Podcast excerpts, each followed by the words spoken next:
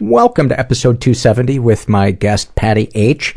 Uh, today's episode is sponsored by Penzu, your personal journal in the cloud. Penzu is where millions of people keep their most private thoughts, all locked with a secret password. Go to penzu.com, that's spelled P-E-N-Z-U. Do it now and sign up for a free account. And for extra security and fun customizations, go to penzu.com slash GoPro. Do it on your computer and use the promo code MENTAL for $5 off your Pro or Pro Plus subscription. I'm Paul Gilmartin. This is the Mental Illness Happy Hour, a place for honesty about all the battles in our heads, from medically diagnosed conditions, past traumas, and sexual dysfunction, to everyday compulsive negative thinking. This show's not meant to be a substitute for professional mental counseling. I'm not a therapist. It's not a doctor's office. It's more like a waiting room that doesn't suck. The website for this show, uh, as well as the Twitter handle for me, is uh, MentalPod. Um, mentalpod.com is the is the website. Um, you can you can fill out surveys there. Maybe we'll read your survey on the show. You can browse the forum. Uh, you can post stuff there. You can read blogs and guest blogs. You can support the show. You could buy a T-shirt or a coffee mug. Uh, all kinds of different things. So uh, please go please go check that out. Um, oh, I wanted to. Uh, I'm having a perfectionist angst moment, and uh, the this episode with Patti, um, I fiddled with the volume knob when we were recording, and so the, the, the volume kind of goes up and down uh, throughout it, and it's probably not even noticeable to to the average person, but uh, it uh, I'm just having anxiety about it. So, um, so what I'm doing is I'm giving you a chance to hate me in advance. So you've been warned, you've been prepped, and now send all your negative energy my way. Um, yeah, I think that's, uh, oh, you know what? I want to share a little something, uh, a little moment of pride that I had. You know, I've talked on, on the podcast before about how I worry that I'm getting older and my body's breaking down. I had a hockey game on Tuesday night and there's a new team in our league that is mostly guys that are between like 18 and 21 years old and they're fast as fuck. And I just had this knot in the pit of my stomach that I was just gonna hate playing these guys every week and is just gonna make me feel old and slow. And I was feeling pretty good when I went, I went out to, to play on, on Tuesday. And uh, the puck was in their zone. And I play defense, so I'm usually the last guy back. And somehow the puck got turned over to one of their guys, one of their speedy young guys and he had a breakaway, and I don't know where the energy came from, but I fucking chased this kid down and took the puck away from him. And this is now, what, four days later? I am still uh, on a cloud. And um, yeah, it's. Uh, it's amazing. The, the the littlest things can uh, I mean, should is it bad that I care that much that I I had a brief moment of youth uh, right there? But anyway, um, I'm happy and I like to share when I'm happy. So there you go. And I look like a you know, I look I sound athletic in it. So I think that's you know that's a nice passive aggressive way for me to tell you guys I'm athletic. Let's do a couple of sentences before I spin into a wormhole of negative self talk. This is from the struggle in a sentence survey filled out by book nerd Jen. And about her, her ADD, she writes, When I'm reading, it's like someone smacks your face after each sentence so you can't recall anything you just read. About her anxiety. Everyone waiting in line at the grocery store will hate me when it's my turn and I can't find my debit card, so I wait until 2 a.m. to shop. And a snapshot from her life. When I get laryngitis, it makes me happy because I don't have to think of an excuse to not talk to people, but I can still be amongst them. I totally get that. Totally get that. This is filled out by a guy who calls himself Couch Knows Best. I like it. Uh, about his OCD, he, he writes, I can't let others do it wrong. And uh, snapshot from his life, he writes, When I tell people I have OCD, uh, they think it, it's then funny to put things in my face or wipe stuff on my hands just to fuck with my OCD. Yeah, that's that's hilarious. People that uh, that do that. Um, and then this one is from a woman who calls herself Noodle Brains about her anorexia. She writes, My mother's voice telling me to suck my stomach in drinking Slim Fast at age six. Oh, that is so fucked up. And then a snapshot from her life. She writes, "My last med change led me uh, led to me pulling weeds for hours and telling everyone who bothered me to suck my dick. I don't even have a dick." I fear that I'm inadequate. Fear that I'm inadequate. So recently I've been punching myself a lot. Sometimes I feel like my full time job mental illness is convincing myself I'm so alone. why hypervigilance. I should try to do something. I hate my kids seeing me like that. I just imagine killing people. I woke up with rats in my hair. they warp reality. Am I losing myself or am I becoming myself? I go back to bed. hiding underneath the sofa while people were shooting outside the house. I was able to get myself out of Scientology. Put a gun to my mother's head, and I was 11 years old. And you're just garbage moving from one person's house to the next person's house, and you just hope they don't throw you out like garbage. You know, so I planned my suicide. Because you won't ask for help. I'm asking for help. I'm not pretending everything's okay. I'm not trying to do it alone. I'm really happy that I did it because a lot of good things have happened since then. That that option just evaporated, and I'm, I'm not going to kill myself. I don't think I have what the woman who is not right for me anyway wants. I'm here with uh, Patti, and uh, you're a listener, a great supporter of the show, and we connected. I guess it would have been, been about a year, year and a half ago. I read one of your surveys on the show, and uh, and it was a very um, uh, forthright uh, survey that that really um, I found very interesting and honest and open and kind of searching. And I read it, and then you emailed me after I read it. And what do, what do you remember thinking or feeling when you heard your survey read? I remember writing to you, and I remember saying, I, I heard my survey on the podcast, and I had been sitting on the kitchen floor crying by listening to my words being spoken to me over the internet. You know, it was just really odd to hear my words come back to me that way, and it was really powerful. Um, so I, I had emailed you to kind of uh, just talk about that, I guess, and just thank you for reading it and to expose that to myself. what what came up specifically? What thoughts and feelings when you heard it being read back, and and if you can remember anything from the survey? Because I, you know, clearly some of this stuff. Um, there's a reason why I have it filled out anonymously, is because I want people to be able to let go of this stuff where they don't have to worry about somebody shaming them or it, it going um, public and being attached to them. But also, as I've gotten to know you a little bit through correspondence over the, the last year, you strike me as somebody who is um, making a concerted effort to be more open about the things that you used to hide inside. So, how's that for a long ass introduction to the question? Yeah, what was the question? what do you what do you remember your thoughts and feelings about the specific things that you had shared in the survey if you're comfortable sharing those Yeah, I just, uh, I mean, really, honestly, it was a year and a half ago, and it's hard for me to remember back that much specifically. But I just know I was just overwhelmed with the shame from, from all these things that I was hanging on to for you know my whole life, all these shameful thoughts that I had, and shameful feelings, and shameful memories, and you know they had such a power because I was holding them inside, and then hearing them out in the open like that, and hearing them exposed, it just this weight was lifted from me to to be able to hear that and you know feeling somebody else having empathy for me for those things and saying you're too hard on yourself and you don't need to worry about them so much. You don't need to beat yourself up over it. You know it was just it was a huge weight lifted off of me. It was Did really you- profound. did you feel like you were able to um, move towards loving yourself a little a little bit yeah more? i mean it was it was definitely the first step in uh, several that I- you know i'm still in progress of course but um it, it really got the ball rolling on kind of a whole new chapter in my life of yeah transforming that and letting go of that shame and learning to accept my flaws and learning how to um not be so negative about myself and and the things that i think about um yeah definitely talk about the um the conversation you had with your with your male friend oh yeah yeah um afterwards, after because that really touched me when you Yeah. Yeah, after uh, I had exchanged a couple emails with you and, you know, mentioned how important, you know, how it felt to have those things um, spoken and how great that was. And you had suggested, you know, find a friend to talk to that you can trust. Um, and, and maybe you can have that same effect with somebody else. And so a, a good friend of mine, Chris, he um, is actually the one that turned me on to the show in the first place a couple years ago.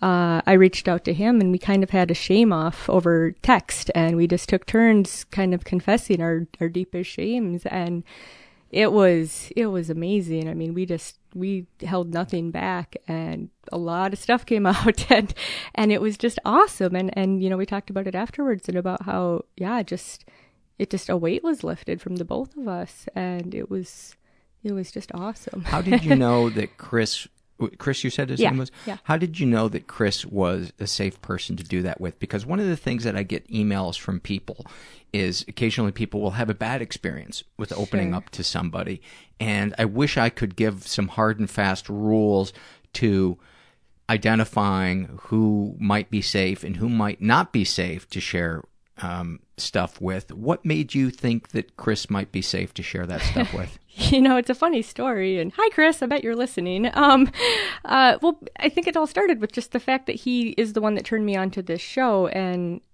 you know, really, there's it's a different kind of person that listens to this show, and I think you know him being open to to what can be discussed, and you know, being interested in other people's problems, and um, he and I actually met online a few years ago, and uh, you know, we've just always been very open with one another. Um, we live kind of far apart from each other, and so our relationship is just basically in text form, and we we really do share a lot with one another. You know, when when something comes up, we talk to each other. I was talking to him this morning about how nervous I was to come in for the show.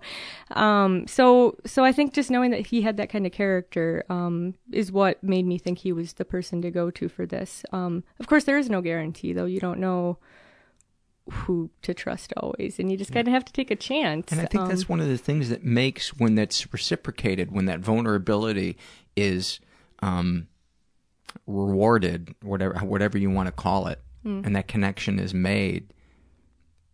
It's almost like the bigger the chance that was taken, the more deeply, at least for me, the more deeply I feel loved and accepted by that other person. Yeah. You know, I mean, I wouldn't just launch light, right into my darkest, you know, deepest shames with somebody that it, you know, you, I don't know about you, but I, you know, kind of will maybe put a little something. Oh yeah, you put out your there. feelers out first Yeah. and, and kind of get to a sense of that person and how their response is going to be, and then you know if you're building a new relationship with somebody, you kind of just put out a little bit more and a little bit more, and kind of wait for them to turn around and run, and then when they don't, you say, okay, this is a person I can trust, this is a person I can open up to, and it, that was definitely my experience with my friend Chris. So Say, you know, what's your name? Do you ever find the idea of jumping off a bridge delightful? Where'd you go to school?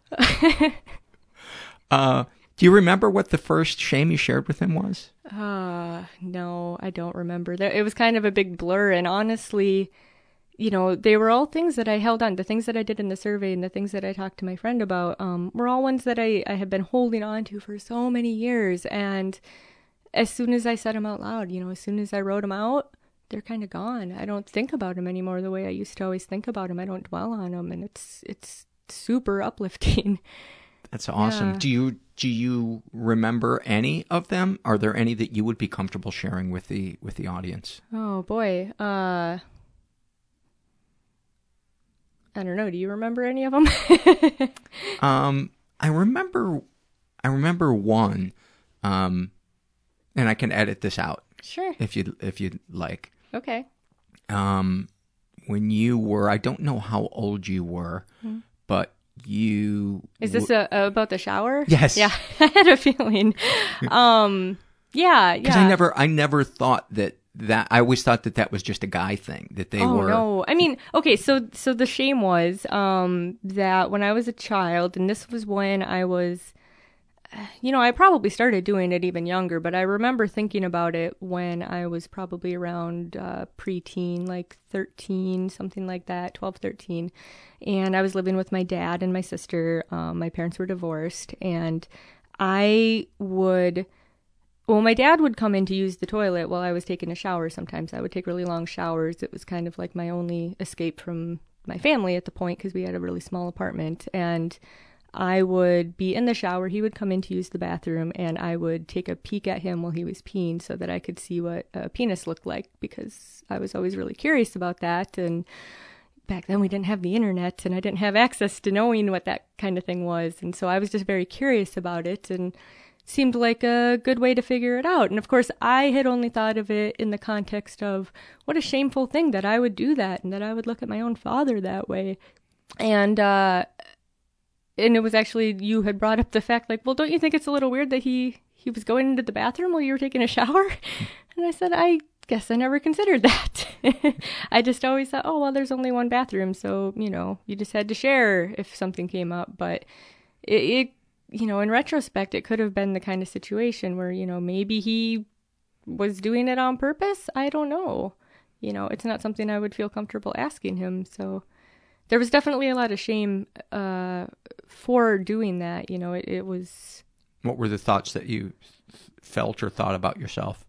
uh just that there must have been something wrong with me like oh i must be attracted to my father then if if i want to see that and um yeah i just it, there was something wrong with the wiring of my brain even though because, you weren't attracted to your father no I, not that i recall yeah. yeah so it just was yeah you make do with what you have available i guess and if you're curious about sex and there's nobody there to tell you otherwise and there's no you know magazines or internet or anything else you know you get what you can get and uh yeah but it still i mean it just makes me feel dirty i don't know does it still make you feel that way it does a little yeah it's i don't know i feel like i was too old at that time you know i, I could see if i was much younger i would be more likely to forgive myself for it more quickly um but just because I, I feel like that, I should have known but better. the fact that you had never seen one at 13, I mean, that to yeah. me, in, in, a way, that kind of makes sense. I mean, it's kind of, um, I don't know if sad's the right word, that it, that, that had to be your dad, that there, yeah. that there was no, uh, you know, there wasn't there a, was no a friend on the block or yeah. something you could say. Um, but I don't know, in, in, in a way, I think it's kind of, sweet, you know, because it's so it's so innocent and human, um, and yet I completely get how easily it would be to to feel shame over right. that. I remember one time being on the beach and uh, and I I was a teenager and I was standing above my mom and she had a bathing suit on and I remember her the top of her bathing suit kind of moved away from her breasts and I could see her nipples. And I remember f- being like, oh my God, like grossed out, but I also couldn't turn my head for about five or six seconds. And then just thinking, what, what kind of a fucking weirdo are you? But, you know, it's, I mean, like we slow down to, you know, to look at traffic accidents. You Yeah. know, we look at our poop you know why we're curious. Sure. It's probably one of the reasons we've survived on the planet is because we have this built-in curiosity.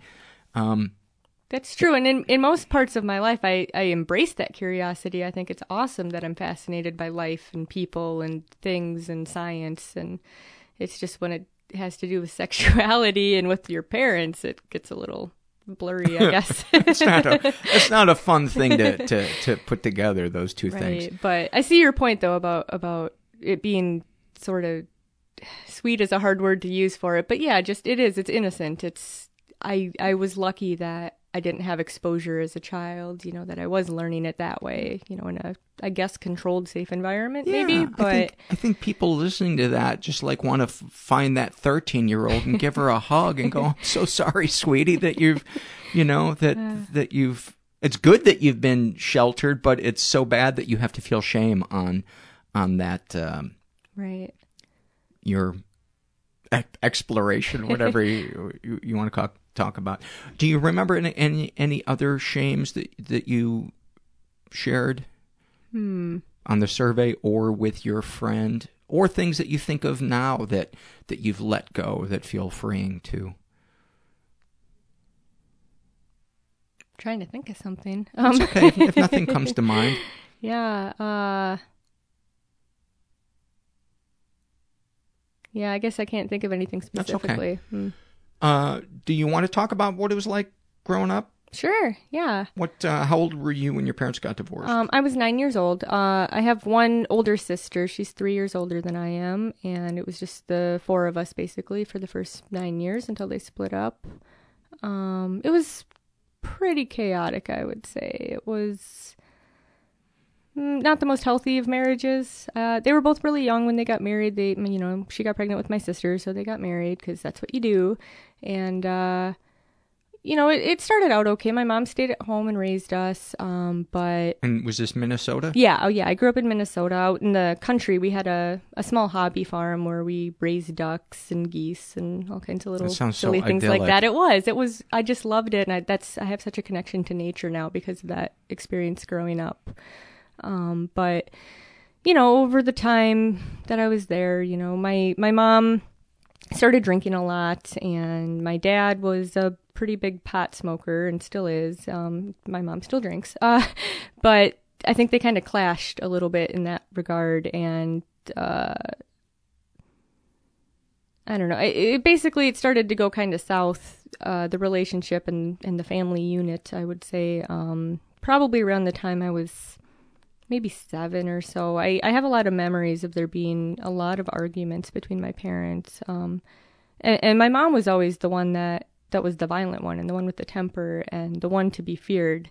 Uh, if we were ever in trouble, it was her that would, you know, be there to spank us or punish us in whatever way or to flip out.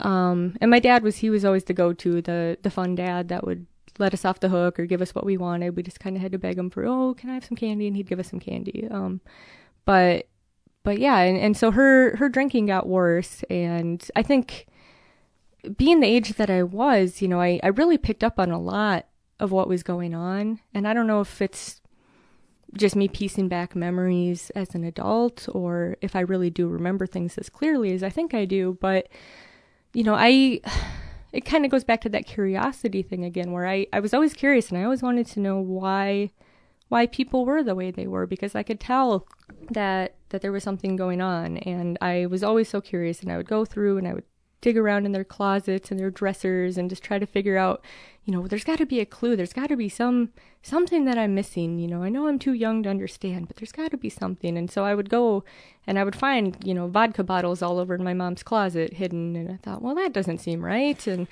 did you did you wonder why are they together? What why would these two people who, you know, seemingly are arguing all the time and not really enjoying each other's company? Why why the hell did they decide to get together in the first place? I definitely think that now when I look back on it, but at the time I just thought, why don't they they seem to love each other the way most couples do, you know, my other my friends who have parents that aren't divorced, but you know, come to think of it, most of my friends growing up had divorced parents. So maybe it didn't seem that unusual at the time. Uh but but I just wanted to know why nobody was getting along the way that I thought they should. And Is there any anything that you would like to have said um, to your parents? Hmm. You know, it's funny because I'm kind of. The way things have kind of repeated themselves is a really good experience for me because if we fast forward to um, about 10 years ago, my dad uh, remarried. Um, he's got another daughter now, my sister, my half sister, who's nine. So I'm kind of watching as they raise her and I see all of those patterns going again. And I do say stuff to them sometimes. And I say, "Why are you fighting again? Why are you fighting in front of Angela? She's she's just a child. She shouldn't have to be exposed to that." And it, it's hard though because they, you know, who the hell am I to give them parenting advice? I don't have any kids, and it's it's a really odd circumstance where I get to kind of see the way I was raised being played out on somebody else and evaluate it and say, you know, question it and be able to actually inter- interject sometimes. Was the reason that your um, I, I've been fiddling with the the volume uh, control, so I apologize Oh. if uh, if I'm a little uh, scattered. But um, oh boy, that was uh, abrupt. Was the reason that your dad got custody of you because of your mom's drinking? Yeah, that was actually a pretty big ordeal. Um, I guess going back to it, okay, so their fighting got worse, and there was a lot of, you know, my mom, there was this one time they were fighting, I walked into their bedroom, and she had, just at the moment I walked in, smashed a giant coffee mug into my dad's forehead, and he was laying on the bed and just bleeding everywhere, and there's ceramic everywhere, and screaming and fighting, and it was just, it was nonstop like that. And, you know, I've I've wondered what all the reasons were for it. I think it's possible there was some sort of infidelity, but I just nothing. Nobody ever really tells me anything. So, um, but but the night that they officially split up, um, it was the middle of the night, and yeah, I was about nine years old, and my mom came into the bedroom, threw a paper bag at me, and said, "Pack your stuff, we're leaving." And I heard fighting and screaming, and she left the room to go do whatever, pack stuff um, I went out. I met my sister, and we said, you know, what's going on? And we said, oh, I think I think this is the big one. I think it's finally happening. And um, of course, our reaction was run to dad because he he was always the more stoic one. He was the one that took care of us. He's the one that made us dinner at night, and he's the one that helped us. And so we went to him and said, what's going on? And he said, she's trying to take you away. I'm not going to let her take you away. She's trying to take you away. And, uh, the police ended up coming and they talked to everybody and they said, well, you have to go with your mom tonight. And we went kicking and screaming, but there was no choice. And she drove us to, um, of all things, a battered women's shelter, which was just so ironic. And Even I knew it at the time. your dad had not physically abused As far as I know, he never did. I know um, he would try to restrain her sometimes, and she would end up with bruises. But I, I witnessed a lot of it, and I had never seen him lay a hand on her other than just to hold her back when she was having a fit. You know, um, so so as far as I know, he didn't. Um, but yeah, I just I knew at the time how ironic it was that we were going to the shelter, and I understand, you know, that she didn't have a lot of options and needed a place to go to get out of the situation because you know it wasn't doing anybody any good to stay. Um, but so we ended up staying there for a few days. Did it ever feel like um like she wasn't taking um responsibility for her drinking and she was kind of blaming him f- for it Oh, without, she- without looking at her her own stuff? she's always been in complete denial about it. And i mean it's it's a bit tragic because like i said my dad he's he's a pretty big stoner. And you know he's got his own issues. He definitely has his own issues. He's been smoking pot since he was 12 and that really stunts your brain. And how old is he now? um he must be in his mid 40s mid to late 40s yeah. Um so oh wait no.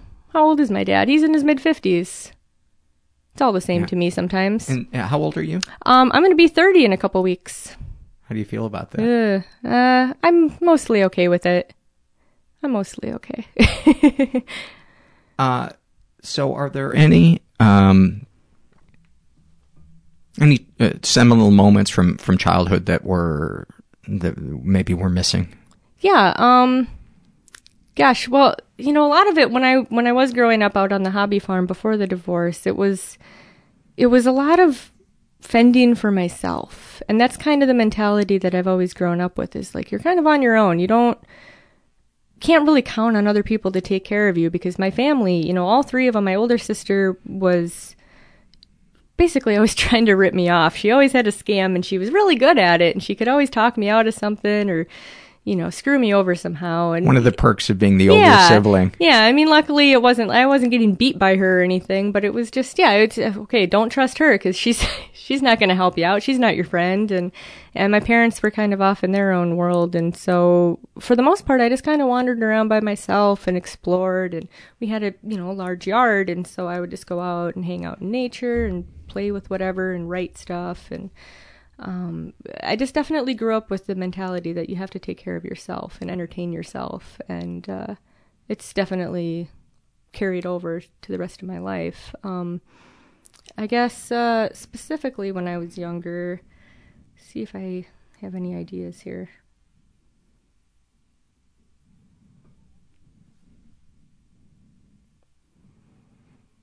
While you're you're doing it, I just want to share with the listener the I love the hardware that I have for uh, the podcast, but one of the things that I don't love about it is the volume control on the microphones goes from like zero to way too loud with like a millimeter in between. And sometimes if I get a guest like yourself who's a little soft spoken, I feel the need to boost it, and then I have trouble finding the the boost. Um, and so I've just been fiddling with that a little bit, and I, maybe I need to let go of my sound OCD and uh, Doesn't always have to be perfect, Paul. just chill the fuck out. but don't you know that I won't get love if it's not perfect, Patti? Oh, I know all too well. Yeah. um, I guess uh, one kind of interesting moment was um, right after the divorce, and you know, we we did get sent to our mom for a couple years before we got the custody situation figured out. Um, and during that time, right after the separation, um, just a couple years ago, I went back. I, I my mom had just moved, and she gave me a box of old photographs and I was kind of going through them and uh, one of them was my school picture from that year so that was uh, fourth grade I think and I just looked shabby I just looked just run down and just dysfunctional. And uh, you know my hair was all messed up. I was wearing this god awful outfit with like a collar. One collar was flipped up and one was down and it was just it didn't look like me, you know, and it was really powerful to see that photograph, that little you know flash of time from that that time in my life that was just kind of the worst you know? What What would you, if you could get in a time machine and go back and talk to that kid? What would you say to that kid? run get out of there put, put your fucking collar down. um yeah i guess i guess i would probably just say you know just just hang in there because you're this isn't going to last forever just keep keep fighting for what you know is right um yeah because because that time that we were staying with my mom her drinking got really bad and i'm not really sure you know i know she had kind of a troubled childhood and i think there was some sexual abuse but again i, I just don't know the specifics of it and i don't really feel comfortable asking her um but can you, can you give me a snapshot of when her drinking was bad? uh probably yeah right around when i was between 8 and 12 those years. Um it But- was but I mean like a particular instance to get yeah. kind of paint a picture for yeah us. yeah um well, when we were staying with her we had an apartment and she would just kind of be conked out on her recliner chair watching television all night you know just just drinking and she couldn't handle raising the kids and so my sister and I we shared a bedroom and she would literally lock us in there and say you know just you're not allowed to come out. You we I can't deal with you. And so we didn't necessarily see her drinking but it was it was the temper that we saw. Um and and during that period of time when we were you know trapped in our bedroom it was uh you know, it was hot and it was summertime and she would let us come out to get our meals and then she would let us, you know, make us go back into the bedroom and it That's was so fucked up. It's like, why doesn't she go drink in the bedroom? Yeah, that would have been nice. Um I guess we would have been too loud. Have the decency to isolate. yeah, yeah, and then there were times where she would just leave, you know, and so she, we were safe in our room so she could go out drinking and then she would come back in the middle of the night. You So- weren't even when she would leave. You still had to be in your room. Oh yeah, yeah. Um, there was, you know, that went on for probably, uh, you know, my timeline is so bad, I think, but but I want to say a week or so where there was a, a real period of time where that was basically it. My sister got sick because of the heat, you know, and she was throwing up in the bedroom. We were we were locked in there. We couldn't get out. Um, but we heard our mom leave. I think she maybe told us she was going to go out and get smokes or something, and so so we Sounds uh, like a Sim- yeah, Simpsons It's- character. It's ridiculous. So that was yeah, I was, you know, 9 or 10 years old. My sister's 3 years older than I am and she said, "Okay, that's it, Patti. We got to go. We got to get out of here." And so we climbed out our window. But we were on the first floor. So we popped out the screen, climbed out the window and decided Because you were to- locked in. Yeah. And so we ran. What if you had to go to the bathroom? Hold it. That's abuse. That's it fucking was abuse. it was neglect and it was abuse and you know when i look back at it I, I try to make excuses for her and say she had such a hard childhood herself and she was so young when she had kids and she didn't have the right support system to help her. And you know i know that's all bullshit and i know there's no excuse for it but i try to give her a little bit of slack that's, not, that's not saying that she's she's a bad person, but that Mm. clearly is somebody who's sick, whose idea that that is okay Yeah. is that sick. Yeah. Yeah. And, you know, I think it was a control thing. I think she just didn't want us to go with our dad. You know, that would mean he won. She didn't want that. Oh, is she kind of vindictive? Oh, yeah. oh, yeah. That's, that's her. I mean, that's my dad, too. So it's, yeah, it was great. Um, have, have either of them gotten sober? Uh, no, no. Um, it's funny though because my mom, you know, we have kind of a strange relationship these days. Um, we we did go for a period of time without really speaking uh, by my choice, and um, I I kind of reestablished things with her after I graduated high school, and you know, my life was kind of in order again, and I I have been trying slowly to build up a relationship with her again, but it's it's hard, you know, and we don't we don't talk about anything. We're it's just very routine. It's just very how's the weather? How Alco- yeah. Alcoholism is such a thick brick wall. Yeah, it is. And on a certain level, it works for the alcoholic. Oh, It's sure. the bluntest Oh, of tools, but She's in a fantasy world. She Yeah. whatever reality she's living in is not the one I live in, and um, she's had the audacity to say things to me like, "Oh, I never cared for vodka." And I just laughed at her and I said, What do you mean? What, are, what about all those bottles I found in your closet? oh, there was no bottles in my closet. You know, you're never going to win that argument. No. And and she also said, uh, Oh, I was a good mom. And and again, I just laugh at her. it's not good. Um, but but that, do, that do any particular feelings come up when, when she says that? just I just wish she would have been there. I wish she would have been in the same reality that I was. If she had been there with me to to experience what I experienced. So is know? it sadness that that didn't happen, or is it anger? Is it I guess something else? sadness. I guess yeah, I just I feel I feel like I missed out on having that relationship. You know, you're supposed to be close to your mother, right? Like that's one of the most important people in your life and we don't have that closeness. We've never really had that closeness. I I don't remember ever feeling it, you know. Uh so yeah, I feel like I kind of missed out on that and I uh, you know, I know it wasn't my fault. I know I didn't do that. So I guess I kind of blame her for it. Um but then on the other hand, I try to yeah, like I say, I make excuses for her and I try to put myself in her shoes and say, well, I don't think I would have done any better. Um yeah. Is alcohol uh, or drugs a problem for you?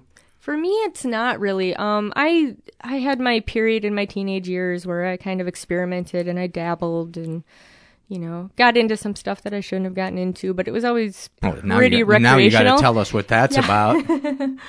hmm.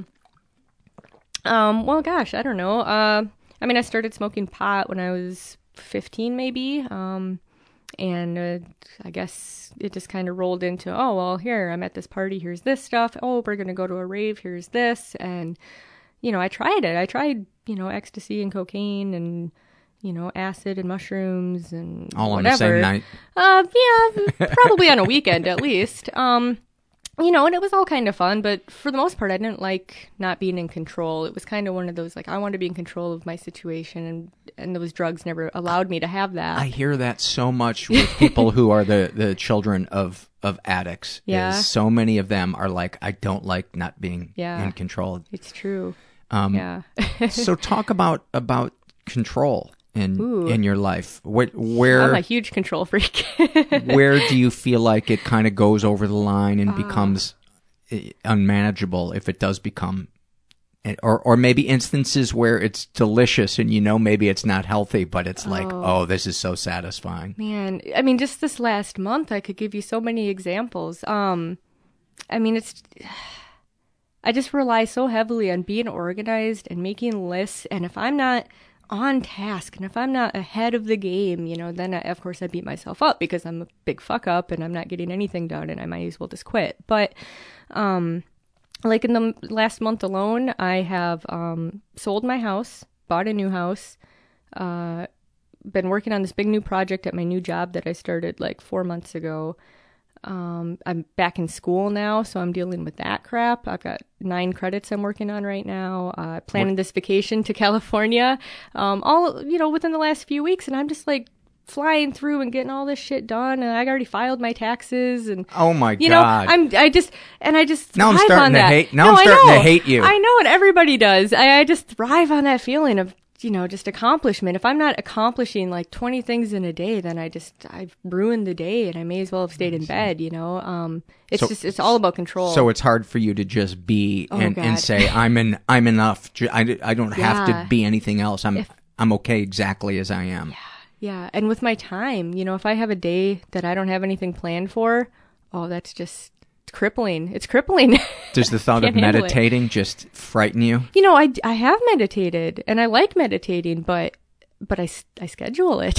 I don't think there's anything wrong with that. yeah, yeah. But no, I, I do. I I mean, I can do that. I can just be, and that's okay. Is it nice because that you know that's compartmentalized and it's not going to spiral out of control? Yeah, yeah. Because I know that's not going to take over my life. it's not open ended. It's not. so so it sounds like there are. If you can't envision how some the, the unknown terrifies you, Yes, yes, and that's kind of the stem of all my anxiety issues is that that unknown. You do know. do you extrapolate negatively, like, oh, this is going to happen and then that's Oh. going to happen? Oh yeah, worst case scenario all the time. Ah, you know, I I thought for sure we were going to have five earthquakes today just because I'm here. You know. um. Yeah, it's it's always worst case scenario thinking, and I've I've gotten a lot better at not listening to those voices when I hear them. You know, I, I can just kind of shove it away and say, you know, shut the fuck up. I know that's not what's going to happen.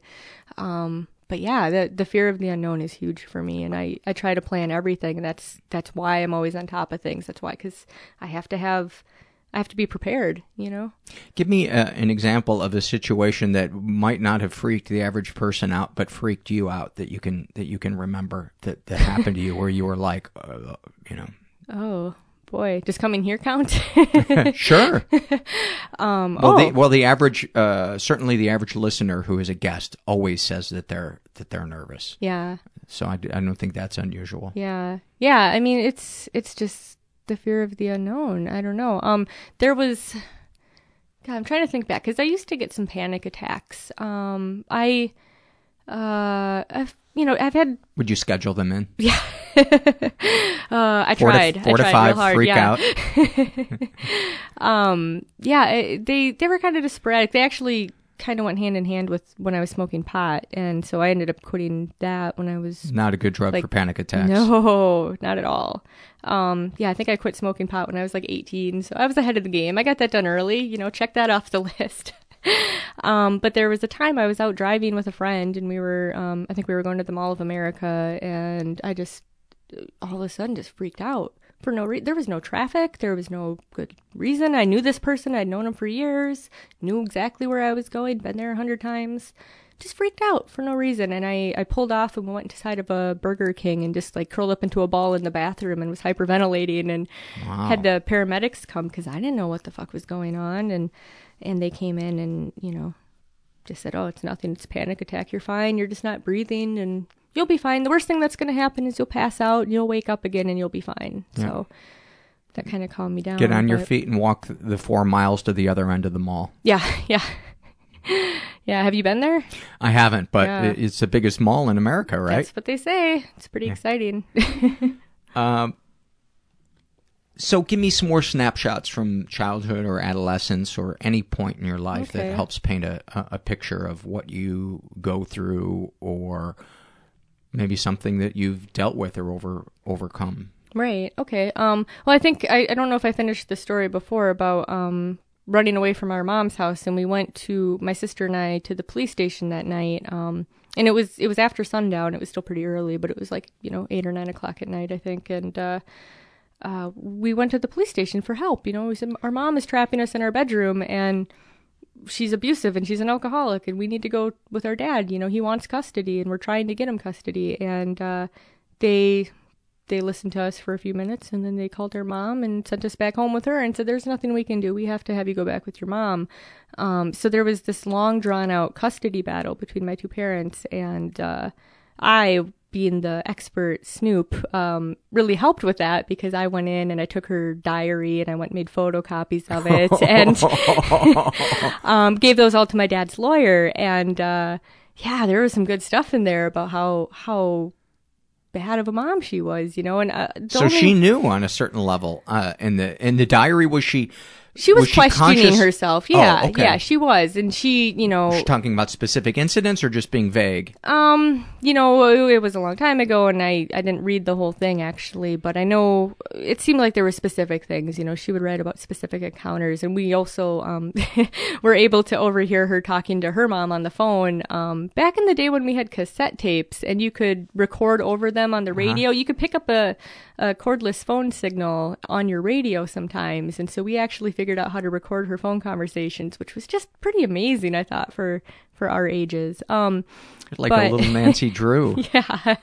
Well, you know, you do what it takes, I guess. Um, but I know one thing that she did write in her her diary there was um. So she knew at this point that you didn't want to live with her, but Oh, she yeah. was so she just didn't want to lose. Wow. Yeah. I mean, she she couldn't handle us, and you know, maybe my dad wasn't going to be any better, and maybe that's what she thought. But at she- least she wasn't abusive. how how did in her mind. Yeah, he wasn't. I meant. Oh, Yeah. he wasn't abusive. How would she justify it in her mind? I couldn't tell you that. She wouldn't say it to you. Here's the reason why I want to keep you. She wouldn't. She wouldn't I- say that. I don't think that ever came up. Probably just you're my kids and you're staying here. You know, this is, you know, you came out of me. You're my kids. Um, yeah, it just. So I don't know. She she was definitely having a hard time at, at that period of her life. Um, So uh, go get back to the diaries. I'm sorry. Yeah. Uh, so the diary. Oh. I was the one that, that pulled you off track. okay. That's just my reaction always. It's my fault. I'm sorry. Sorry. Um, uh, yeah, I, I know there was, cause there was a lot of those nights where she was just gonna, you know, she had been disappearing and not coming back until late at night. And, uh, one of her entries was, you know, I went to the bar last night and I went home with two different guys and I wonder if I'm a slut. And all this while, you know, I've been locked in my bedroom and, and that's what she's doing, you know, she's not out there trying Oh, to this is what you're thinking herself. now. Yeah, yeah. Like I just, Did she ever mention that she was locking you kids in the bedroom in her diary? Mm, You know, I don't remember that for sure. Okay. but but whatever it was that she wrote, and there was enough evidence to prove that my my pothead dad was a better fit parent. So Did she bring up his pot smoking in court? I have to imagine she did. I have to imagine. Were you but there for the proceedings? I wasn't. No, Okay. no. I think uh, I don't know. They they knew what we wanted, and Did uh, she know that she, you photocopied her diary? Oh, I'm sure that came up. Yeah, she Did she ever say anything to you? she yeah she i don't know. I mean my whole life i was always getting blamed for things like that for snooping and for for stealing things. And you know uh, yeah a lot of times i did it but a lot of times i didn't and i would still be getting punished for it. Um so i think it was kind of a similar scenario where uh you know i, I was going to get punished for it. Whether or not i did it i may as well get all the evidence evidence that i can to help. Um but yeah, th- that was definitely a period of time where I didn't speak to my mom for a while. So And it felt good when you got you got sent to go live with your dad. It was great. I, um, my dad gave me this box of school stuff a couple years ago that I had written a letter to my teacher. I- I think it was like a first day of class kind of thing, like an introduction, uh, introduce yourself project. And I had just written to him all this stuff about the custody battle and just how grateful I was to be living with my dad. And I wrote on the bottom, like, please don't show my parents this. Like, don't show my mom this, this note, but I'm so glad to be living with my dad now.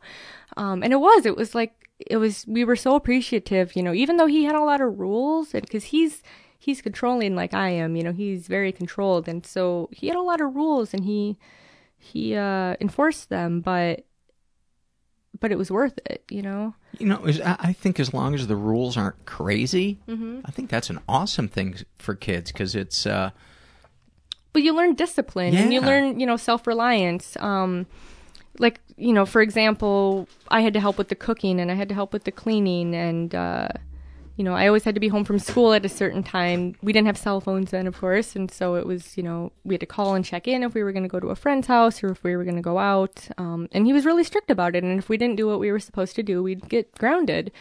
Um, but we didn't get beat the way our mom did. You know, she she had, you know, a paddle and she had a stick and she would just beat us on the ass if we screwed something up. You know, if she just raised her hand up, we would flinch and run away. And with our dad, it was just like, oh, you know, he'll calm down in a few minutes and it's not going to be a big deal. And we'll, you know, we deserve this. We should have listened to him. We should have followed the rules. would Um, it be fair to say that you felt love from your dad? I did, yeah, I would say so. But he wasn't the most affectionate either, you know, and, and he's he's changed a little bit since, but he he said, you know, the way he was raised was, you know, his parents never said I love you and he never said that to us when we were kids because that's just what you do. But now that he's got another daughter and and her mom is the type that says I love you, he's kind of changed his tune and now he's he's gotten a little softer around the edges, um, which is really sweet. You know, it's nice to see that. Do you remember the first time he told you "I love you"? hmm, maybe not specifically. He was peeing and you were looking at his Yeah, penis. That was probably it. And yeah. he looked at you Just sideways. looked over at me he in the shower. Yeah. By the way, creepy. I love you. Uh, maybe, maybe that was it. Um, no, but way, it was. And by the way, I, did, I don't think that was that was creepy. I was just, no, I know, I know. I'm just kidding. Uh, so yeah, like, like living with him, it was it was different. It was.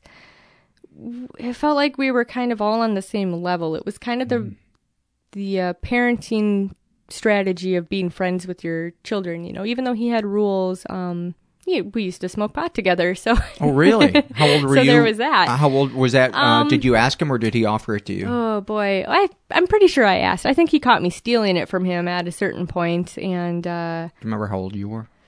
Well, I know I started smoking it when I was about 15, so probably around then. You know, I'd just pinch out a little bit from him once in a while, and uh, I remember the first time we got high together was uh, Christmas Eve, and we were driving out to his girlfriend's house, and he would, you know, often sit while he was driving and roll a joint up. He was really good at it, just like whoop whoop whoop while he's driving. That's what and- the knees are yeah, for. yeah, it was it was pretty amazing to watch. And so, as usual, that's what he was doing, and he light lights it up and was smoking it, and then he passed it over to me and said "Merry Christmas." So after it was great. So we showed up at his girlfriend's house. I'm high as hell, and it was just a great old time. And did she say anything or think anything about him Um, getting his 15 year old daughter high? You know, I don't know if she did. I don't remember. I Was was she a just pot in a good old time. She was not. She oddly enough was. Uh, she worked at a prison. It was the the weirdest relationship ever. Um, and they dated for like ten years, but then they split up. Uh, he was trying to grow pot out on her property, and she was getting upset about it.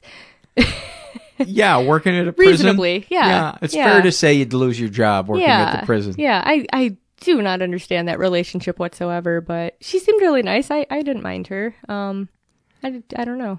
let's let's get into the um I feel like we got a good picture of like childhood and stuff unless there's some huge seminal moment we're leaving out but I kind of want to get No, into really.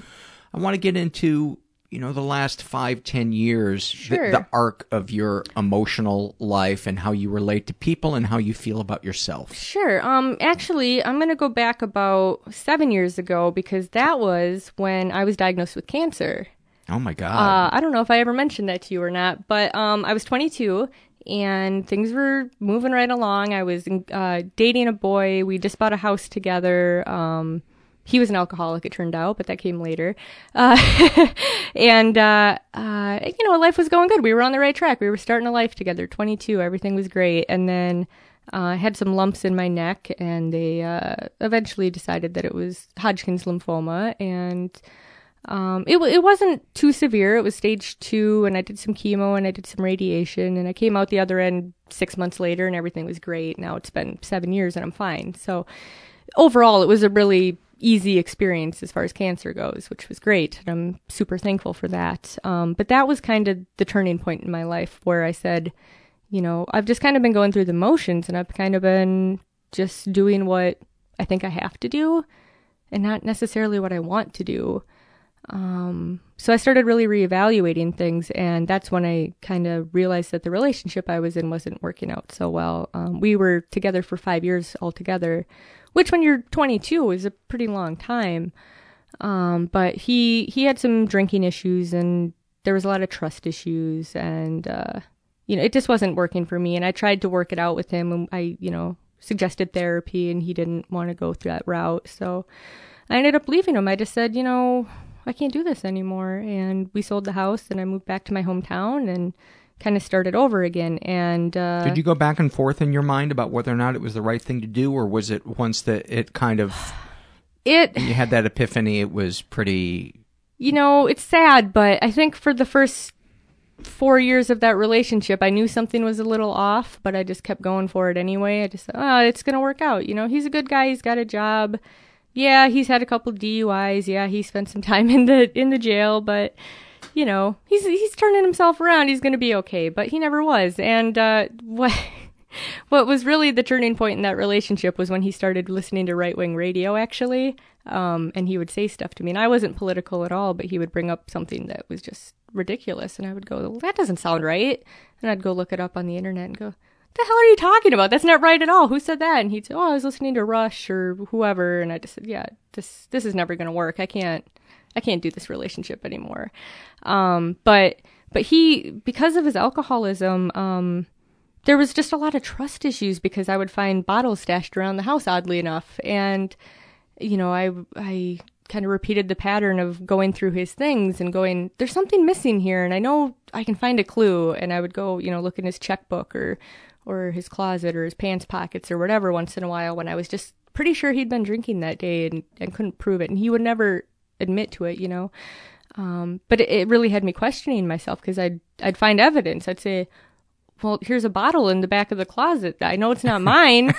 so you were drinking, right? Oh no, that was from a really long time ago. No, no, no. We, I swear I would tell you the truth if I had been. And so of course, uh, I just started to doubt myself so much. You know, it really, after a few years of that, of just major self doubt, I didn't know what to think about what I thought anymore, you know? I didn't trust my instincts anymore. And I imagine, too, for somebody who lives with anxiety and control issues, it's the easiest thing in the world to make that your primary focus instead of taking care of yourself.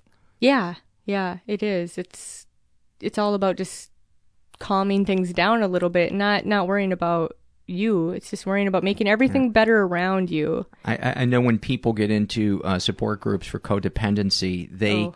they think it's that they're there to change the other person mm-hmm. and they're going to get tips on how to change the other person and they're so frustrated when they find out that the other people in the support group just want to know how they're doing. How are you doing? What's going on with you? And usually they don't even know. They're not even in touch with the rage or the resentment because they think, "Oh, I'm I've been victimized." They don't think yeah. that they have a part in engaging in this drama. Yeah, it's it's bizarre because I don't know a lot of other codependent people. I don't think, and and when I do meet one, and I'm on the reciprocating end of it, it is just the weirdest feeling. it's like, what do you mean you want to know how I feel? That doesn't make any sense. We're talking about you. This is all about you. It's always about you. um, you yeah. know, there's the there's the joke. What's the last thing to go through a codependent's mind right before they die? Mm. Somebody else's life. yes, that's that's me right there. Um, but but again, you know, I was trying to change that, and so so I split up with that that person and started my life over basically. And I said, I'm gonna this is it. I'm to make my life more meaningful. I'm to make more meaningful connections with people because that's what I want. Because when I went through cancer, you know, all those people that I thought were my friends just kind of scuttled away. And you know, my mom actually is one of those people. She, oddly enough, um, I called her to tell her about my diagnosis, and she came running to my house and gave me a big hug and and talked to me that night, which kind of blew me away. Like it was really out of character for her to be so concerned about me. Um, and then she never called again the whole time.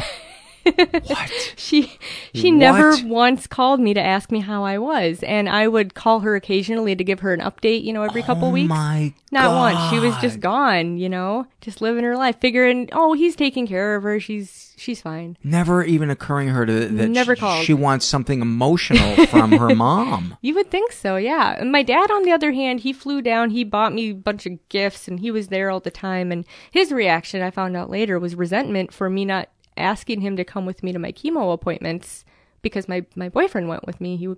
we lived together. It just made more sense. We lived in the same town, but turned out my dad actually resented the fact that I didn't ask more help from him. So I got that little gem from him a couple years ago. uh, but uh, yeah, so so the point was, you know, I want to I want to have more meaningful connections with people, and so that's kind of what I strive to do. And you know, the last or you know the few years ago, um, yeah, yeah, I was making some headway, but I still was having a lot of problems with myself, I guess. I, I hadn't really turned inward yet. You know, I was just trying to fix things around me, like you were just saying. Um, and basically, um, I guess I started going to a therapist. Uh, I went to one first before uh, the survey and, and talking to you, actually, but I went to a therapist, and, and that was kind of the the first time I saw one, you know, I'd seen some through my childhood. I'd seen some as a teenager. I saw one to try to help me with my fear of flying with biofeedback, which was kind of interesting. Um, but but this was the first time I actually kind of wanted to reach out to somebody to talk to them, and it was good. Um, I enjoyed it, but she just wasn't the right fit. So I, I still felt kind of trapped, and I was feeling kind of stuck. Um, and then, uh, yeah, uh, before before the survey too, um, I was seeing somebody and I had gotten pregnant, didn't want it, had an abortion, and that kind of sent me into a spiral as well. Um, it wasn't too dramatic. It wasn't as dramatic as it could have been, but it was just kind of a, a life changer. It was like, what did I do to get me to this point? And why? And you're talking about the abortion itself or the aftermath of it?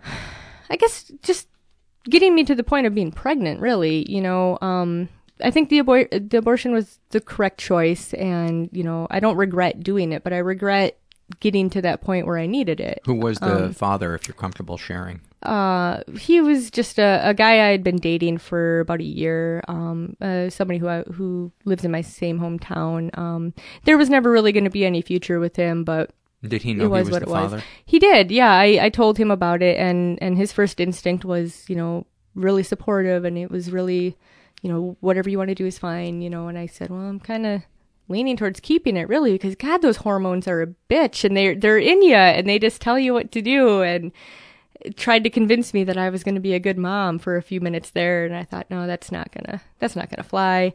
Um, and what I actually did, my next step was uh, I talked to my dad about it because I thought, okay, he feels bad I didn't go and talk to him about the cancer stuff, and I didn't have him come with the chemo. So I thought this is my way to make it up to him. I'm gonna go ask him his, his advice, and his reaction at first was, "Oh yeah, um, yeah, maybe you shouldn't do that." And then he found out that the father changed his mind, and the father said, uh, "I'm not gonna stick around if you do that." Uh, so my dad's reaction, If you have it. if I have it, yeah, Yeah. he said he was going to be gone, and and I believe that. I don't think I could have relied on him. Um, my dad called me later the day after I went to go talk to him, just livid, just screaming and crying and telling me, "Don't don't keep it, don't keep it. You have whatever you do, you have to get rid of that baby. I'm not going to be able to help you. You can't do it on your own. Don't do it." Um, and then he went all biblical and said, "Oh, and and he's going to burn in hell for doing that to you and and doing that with you and." He's such a sinner and he's going to go to hell. And the whole time I'm on the phone and I'm thinking, well, what about me? You're you're condemning him. I was 50% of this. You know, this is my choice. This is what I'm going to do. If anybody's going to hell, it's going to be me. Um, and he didn't quite get that. And that was really un- That had been pain- good. painful. It was. It was really painful. Um, cause he, he still doesn't see how upsetting that was to me. He said, Oh no, I wasn't talking about you. I was talking about him. Because in his mind, it all revolved around the- me, yeah. and it revolved around that guy's decision to not be there. Right. Right. And as if Um, that's the only decision that should enter into whether or not to keep a baby is, Right. is the husband going to stay? Right, right. So, yeah, I don't know. So my dad and I didn't have such a good relationship for a little while after that, but we've managed to patch things up. Um, you kind of, kind of have to at some point, I guess, when you don't have a lot of other family around.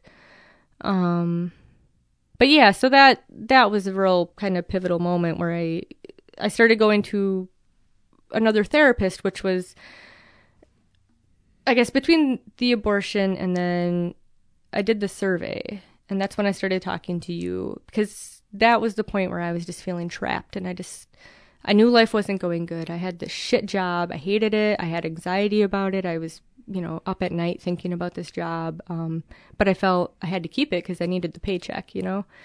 And I just I was just trapped, and I hated it. Um, and that's when I filled out the survey, and you and I started to correspond. And you had suggested talking to people about it, and of course, you always, you know, advocate for therapy and talking to people in support groups. And so I decided, yeah, it's time to find another therapist. Maybe you know that last one I didn't click with, but this new one maybe I will. And so I found a lady who I've been seeing since then, so for about a year now, and uh, she's just amazing. And it was with working working with her that I've really managed to overcome a lot of like negative thinking about myself. Um, that was definitely the first thing that we started to work on was negative self talk. You know, Can- all the crap that you start thinking about in your head.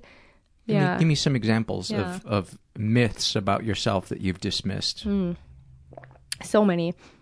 You know, I'm a worthless piece of shit. I can't do anything right. Um, you know, I'm hideous. I, you know, I, nobody's, nobody really cares about me. They're, they just feel bad for me. They they talk to me out of pity. You know, uh, they'll talk about me behind my back. I, I have a lot of problems with um, you know, judgment from other people. You know, which is something I'm still working on. But but I, you know, I'm an idiot. I always think I can't. I can't succeed. You know, it was a fluke that I graduated high school and I could never excel beyond that. You know, um, there's just so many things, you know. And I made a list. I made a huge list in it because she she told me my therapist said, you know, make a list of you know the most common negative self thoughts that you have.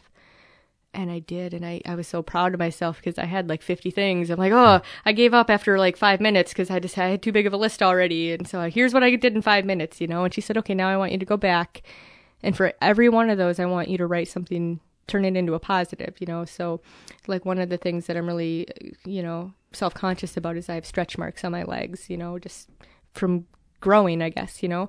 And uh, I, I don't like the way they look, and they, I feel really ashamed about them. And so she said, you know, find a way to change that into a positive. Every time you think about that, change that into a positive. And so it was tough, but but what I did, you know, I said, instead of saying, "Oh, look at those, you know, god awful stretch marks. You look like a pig or whatever," um, I would just change it to, you know, "Oh, stretch marks are perfectly natural, and you know, everybody has them. Not a big deal."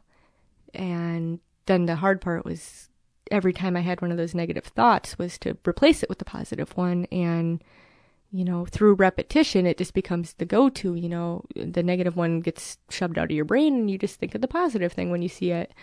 Um, so so I kind of put that strategy to work on all of those negative things that I would always think about myself, and uh, it, it definitely has made a difference. Um, and I've gotten a lot more confident because of that. And another suggestion that the therapist gave me was to go back to school because I said, you know, I'm trapped in this job, can't stand it, can't picture, you know, retiring through this career.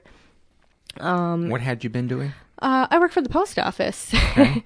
um, I was a letter carrier in Minnesota for about nine years, and it's got to be brutal in the winter. It's brutal in the winter. It's brutal in the summer. There's dogs. There's politics. There's just awful management where I was. It was just torture to be there, and I just I hated getting up in the morning because of that job. And so, so my therapist said, you know, what about school? You've never gone to college. Why haven't you gone to college? And I said, I don't think I'd I'd do well. I wouldn't pass. I'm not smart enough. I'm not good enough. I don't have enough time. I don't have enough energy. And she said, Why are you really not doing it? And I said, Because I'm afraid. She said, Well, Here's you might, you might want to try, you know? And, and I thought about it some more. And um, I enrolled just over a year ago. So I'm on my, my second year now. And uh, it's what you, awesome. What are you studying? Um, human services, actually, social work and human services. Um, working with people. I'm taking a lot of courses about you know, communication and the family dynamics. And I'm learning so much about people, which is just amazing. And then I can, you know, put that against my life. I can, I can see everything that I'm learning and, and compare it to my own life and go, wow, that's, there's words for that stuff. isn't that isn't that freeing? It it's is. so comforting. When I, when I read that article on co-narcissism Yeah. that Dr. Alan Rappoport wrote, I was like, oh, there's a name for this. And even though I've been in therapy and support groups, hearing somebody, especially a mental health professional, nail it, um, so to see your life on a page and see that it, it, it has a name, a, a name, and that you are reacting in a way most people react. Yes, yes. That's a huge part of it too, is that you're reacting in a totally appropriate way when you think you're just off the wall and you realize, no, this is perfectly normal. And I, I would imagine too. I mean, does it ever occur to you that you started to going to school before you started going to school for this? Yeah. You know what I well, mean? that's true, and I, I do find myself saying that. Like I'm taking a sociology class right now, and I find myself saying that all the time. Like I'm so fascinated by people. I've always been fascinated by people and how they work. You know, it goes back to my family when I was growing up. I always wanted to know why are they feeling this way? Why are they doing this? And what can I do to help? You know, that was always Mm-hmm. the bottom line. Is I wanted to keep the peace as much as I could. So, do you want to uh, be a social worker? Is that what you want to do? Um, or? well, my plan was to um, work with like a community services um, to like like at a food shelf clothes closet, you know, help advocate for people and help um, connect them to the resources that they need. Um, but then it turned out, um, I don't know if it was because of the self esteem that I got from going to school or just from um, getting better at, uh, you know, filling out reports or whatever. But I, I applied again for a promotion at work that I got. Um, where so now I do payroll and I sit in a nice comfortable cubicle up in the cities and do payroll for the postal service and it's just a completely new world and it's amazing and the people are so friendly and it's such a great job that I, I no longer really want to quit, you know, because I, I I mean, come on, I work for the government. I have a great paycheck and I don't want to give that up. Um, so, so my plan now is to continue on with school to get my two year degree and then just continue volunteering because that's another thing that I've started doing, uh, in about the last year or so. I a remember getting your letter work. Yeah. for, from that, and it just warmed my heart. Yeah. I was like, I, I, I love when people discover the spirit lifting nature of volunteering. It- talk, talk about it really the, is. the arc of that for you. What, Sure. what made you want to do it? And Yeah, well- how did it go? I mean, I've, you know, again, I've always wanted to help people, but I just, uh, you know, I'm, I'm not really an outgoing kind of person all the time. And so, uh, the first volunteering that I did was actually um, for Minnesotans United for All Families, which is um, a group that was helping to get. Uh, I don't know if you know, but on the Minnesota state ballot at the last election, you know, we had the the same sex marriage proposal, and they wanted to restructure, you know, redefine marriage to be one man and one woman, and blah blah blah. And so there was this group fighting against that. Um, and they contacted me and said, "Hey, we see you, you gave money, and would you help us? You know, we need some help doing data entry." And I said, "Yeah, I could do that. You know, I don't have to talk to anybody. I can just punch some numbers. It'll be great." Um, and I just loved it so much. I just loved the experience that I, you know, a week later I was out knocking on doors for them because I just love that group so much and I love what they do. Um, so so I volunteered with them a few times, and uh, after the election was over, I did a, a volunteer at a Thanksgiving dinner at, for the community, um, where I was just walking around taking photographs. But it was was so cool. was the initiative defeated? Oh yeah, yeah, Yeah. yep. It was defeated. We we did a great job. It was um, I don't remember the exact numbers, but more than half, more than what we needed. Yeah. So yeah, it was it was truly amazing. I'm so glad that did I was part of that. How did you feel when the decision came? oh, I was just I was just joyous. I was overjoyed. I mean, the whole election, I was pretty overjoyed that that it turned out the way it was. So, um, yeah, it's just you know it's part of making history is what it was, which you know you don't have that chance every day to contribute to something as big as that, you know. And it's not something that directly affects me even, but I see you know people that I love and people that I don't even know, and it's just you know it's common sense, but. And you know Um, what? I feel like it does directly affect us because the energy of ha- having happier people around you, people who are feeling, the more people who feel accepted and not judged by society, I think you're going to have less traffic accidents. I think you're going to have less shootings, less robberies. Uh, you know, the it sounds corny, but the you know the more love and acceptance, the better. How can that ever not make our lives better? Yeah, I think you're right. I, I see your point. Yeah, it's just positive energy all around, which it is a cool thing. And I mean, I I feel like I've felt that in the last couple years, ever since the election. It's been, yeah, much, much more positive. Um, but yeah, so so just doing yeah volunteer work is has been tremendous to me. And uh, recently, I signed up to become a big sister, so now I've been doing that, which is an interesting turn after you know having an abortion and thinking, oh, I I can't deal with kids. But then I thought well, I just don't really like infants, but I guess you know older kids are okay. I can handle them, and um, it's it's been really cool. Uh, we've been paired together for about six months now. I think I've got a little seven year old that I I see every couple weeks, and we just have so much fun, and we get to go out and like play, and I you know we went roller skating and. You know, I, I get to go do all those fun kid things without looking like a creep because I have a kid with me. You know, it's it's okay when I do it when I have a kid with me. um, but it's it's really cool, and I, I try to be a really good mentor to her because you know I feel like I do kind of have my shit together now. You know, I, I've always had some grasp on it, but especially lately, I just feel like you know I'm kind of in the zone, and so it's nice to be able to to pass that along to other people. Is it a good feeling when you lock her in her, her room and you go get smokes? I haven't tried that yet. Maybe next time. Does it feel like victory? yeah, yeah. uh, What's her name? Uh, her name is JoJo. Yeah. Yeah, and she's she's just adorable. She's a lot of fun. Yeah, and I'm learning so much about you know what it takes to be a parent. I guess you know it's still not something that I think I want for myself, but my experiences have kind of made me shift to think, you know, maybe maybe if the time was right, maybe I could, you know, and that's just kind of a neat feeling to think I could do that if I wanted to. Yeah. It's not something I'm used to thinking about myself, I guess. yeah. Is there is there anything else you'd like to share before we do uh, fears and loves? Um, I feel like we've pretty much covered everything. Yeah. Yeah, no, I think uh, things are good now. Okay. That's that's kind of the bottom line. I mean, I could really tell from uh, you know. I think we've exchanged maybe five or six emails Yeah. over the last year or two, Yeah. and uh, I could just definitely see an arc in in um, your mood directly Yeah. related to the actions you were taking It's to advocate for yourself. And you know what else is interesting about the last year or so is that I've been single the whole time for Mm. the most part. I've gone on a few dates here and there, but I haven't been in any relationships and uh you know, I think that speaks volumes to how how much time codependency can take up because I could never do all the stuff that I'm doing now if I was in a relationship. Um it's not that I'm not open to the idea, it's just it's nice to have other outlets for for all my giving that I want to do. yeah, you know, I like to think of it as a relationship doesn't make your life, but it adds to your life. Yeah, that's that's the way it's supposed to be. Yeah. uh, let's start off with fears. I'm going to be Sure. reading the fears from the forum of a uh, person who calls themselves uh, Amy Coffee Face. uh, she says, I'm afraid I will become my mother. Okay. Um, I'm afraid that I'll get a new aggressive terminal form of cancer as a result of the chemo and radiation that I had for my Hodgkin's. And instead of being a pessimist going into an optimistic situation, I'll be an optimist going into a pessimistic one. Wow, that's deep. that is deep. Uh, I'm afraid that my boys will suffer from all of my mental problems and that we won't have a good enough communication for me to help them. Hmm.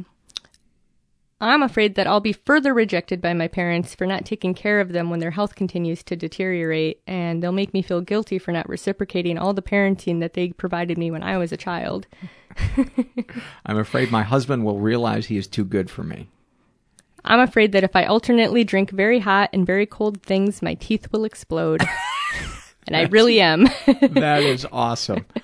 Uh, I'm afraid that I won't be able to bite my tongue any longer regarding my son's stepmom. I'm afraid that I'll be poked hard enough in my belly button that it opens up and my entrails spill out and I die instantly. Uh, I'm afraid that I will keep gaining weight no matter what I do or eat. I have that same one. Yeah. Although I've never taken a serious attempt to limit what I eat. But go ahead. Well, why would you do that? Yeah, life's too short.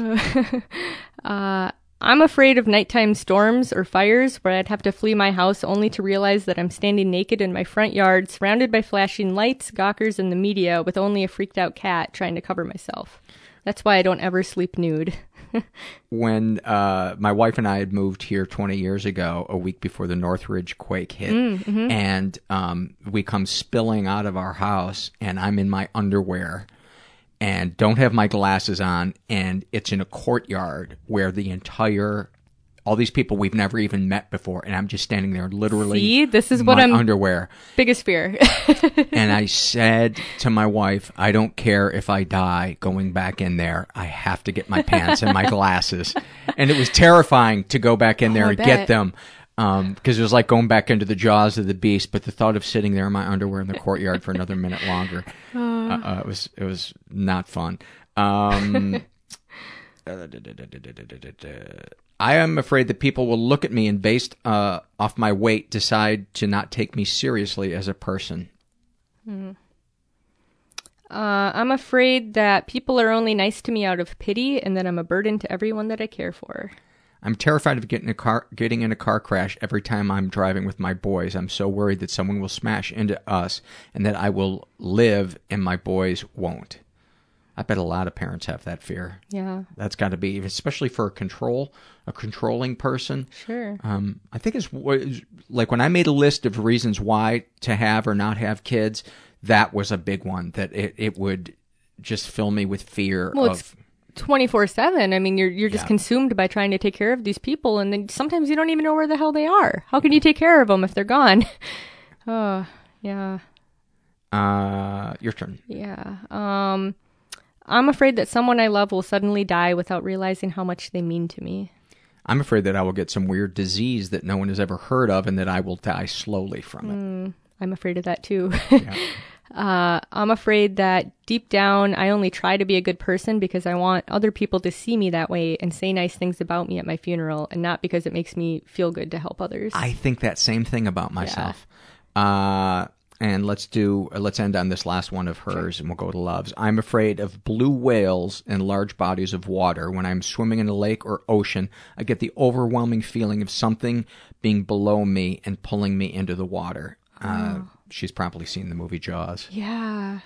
Yeah. did, oh, uh, did you have one more fear No, no, that's Okay. fine. I'm just thinking about that because I, I went on a trip to Hawaii a couple years ago and we actually were out snorkeling and there were some humpback whales like out in the distance and it was just amazing to be in the water near them. But then at the same time, yeah, I was just terrified. Like one of them could just come right through and Oh, kill us all instantly. freakishly gigantic yeah. Um, Amy writes, I love getting together with my friends and playing tabletop games. I love that too. Uh, I love that I started writing these lists in a hot bubble bath with a cold beer because I always say I want to do that and I never do. That's great. I love when my eight month old sees me from across the room and he gets the biggest grin on his face. Hmm. Uh, I love when I'm terrified of trying something, but somebody that I trust talks me into it, and I end up loving the experience, whether it's a new food, place, or challenge. That's a great one. Uh, I love nursing my son. It gives me such a sense of peace. I bet. Um, I love every scar on my body and the stories behind them. That's great. I love that one. I wish everybody could could feel Yeah. that way, um, especially women that have uh, post pregnancy uh, stretch marks. Yeah. You know, I heard somebody write one time that uh, there was it was something positive about it, and I thought, why, you know, why wouldn't you? Um, look at your body and say, ah, you know, I sacrificed to bring a human being, you know, into the world. I, I, I nurtured it and I, and I fed it and I went through this pain. And why would you turn that around and look at, y- at your body with shame about it? But I also totally get why you would do that. Yeah. Cause I, when I look at my gut in the mirror, I'm just like, oh, you fucking pig, you lazy pig. But you earned that gut. That's true. and that's the way you got to look at I it. I have been chipping away at a bag of Christmas cookies for the last two and a half months, and uh, I want a little respect. And I like to think of my gut as the trophy I was awarded for that diligence. Yes, yes. uh, I love when my husband first walks in the door after getting home from work. He gives me a big goofy smile. It gets me every time. Hmm, nice. Uh, this is a little long, but uh, I love being immersed in nature and feeling connected to it. One of my favorite memories from my stoner youth was the ritual of going into a county park with my friends and taking off our shoes and walking up and down the stream.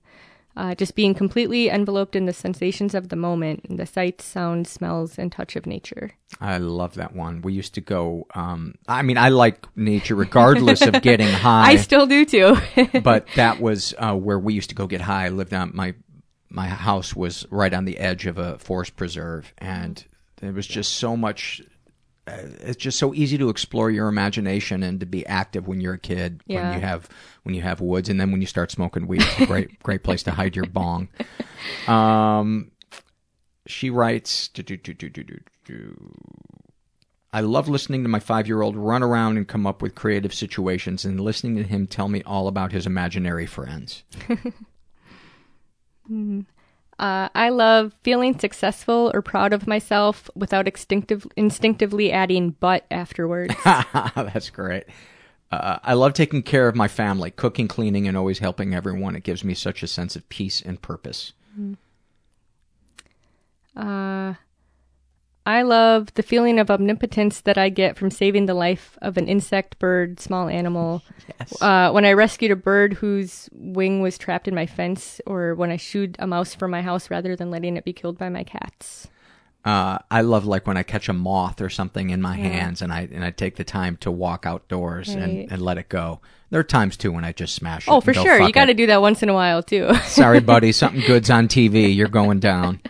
Uh, I love my best friend. We don't live in the same state, but through texting, Facebook, and Skype, we are uh, still able to communicate daily. Sounds like you and your friend uh, Chris. My friend Chris, yeah, Yeah. yeah, definitely. Um, I love when somebody tells me that I inspire them or when I suspect it happening without them having to say so. That's nice. Yeah. Uh, I love laying in the grass and watching my son play at the park. Uh, I love the anticipation of life. I love the smell of fresh cut wood. Oh, I do too. Yeah. First time I walked into a wood shop in high school, it was like, oh, this is home.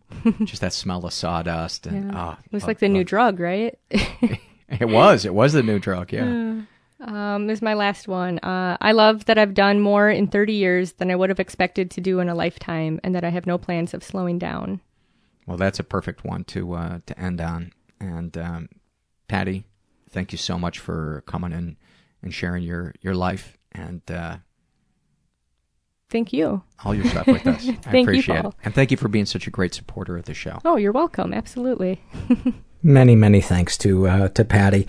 And I got an update from her. Um, by the way, we recorded that episode uh, a little over two years ago, and um, yeah, there there's really no rhyme or reason to uh, when I air episodes. Um, I wish I could explain it to you, but I just I get a feeling when I'm like this is this episode. I'm this is the right time to air this episode. So anyway, um, a lot to catch up on. So um, I emailed her, and she said uh, I assumed it would never air, so this is a bit of a shock. But of course, I look forward to hearing it, uh, or do I? Uh, and then parentheses laughs nervously. I've come a long way in two years, but I don't remember everything that we talked about. The job is still going great. I've been dating someone for one year who I am completely in love with. Um, I graduated. I earned a two year AS degree from a community college. I created my own degree called Family Communication, which was loosely based on social work and human services courses. And I graduated with a consistent 4.0 last summer. I was originally thinking of quitting my job at the post office to go into social work, but I really like my desk job there uh, now so much and have found ways to incorporate my desire to help others by creating materials, leading training classes, and mentoring new employees there. Also, my boyfriend is doing an amazing job of calming me down from freaking out about the airing of this episode. He's such a keeper. Um, I've continued to see my therapist, though less frequently than before. One of our recurring themes is that I have too high of expectations from my parents, and I should stop that, but that some part of me wants them to act like my parents, so I struggle to let go of my expectations. I don't see them often, and that's okay. Overall, I'm in a great place in my life and I appreciate it daily. I use that appreciation to drive my altruism. I love giving back, whether by helping coworkers, friends, family, community, or strangers.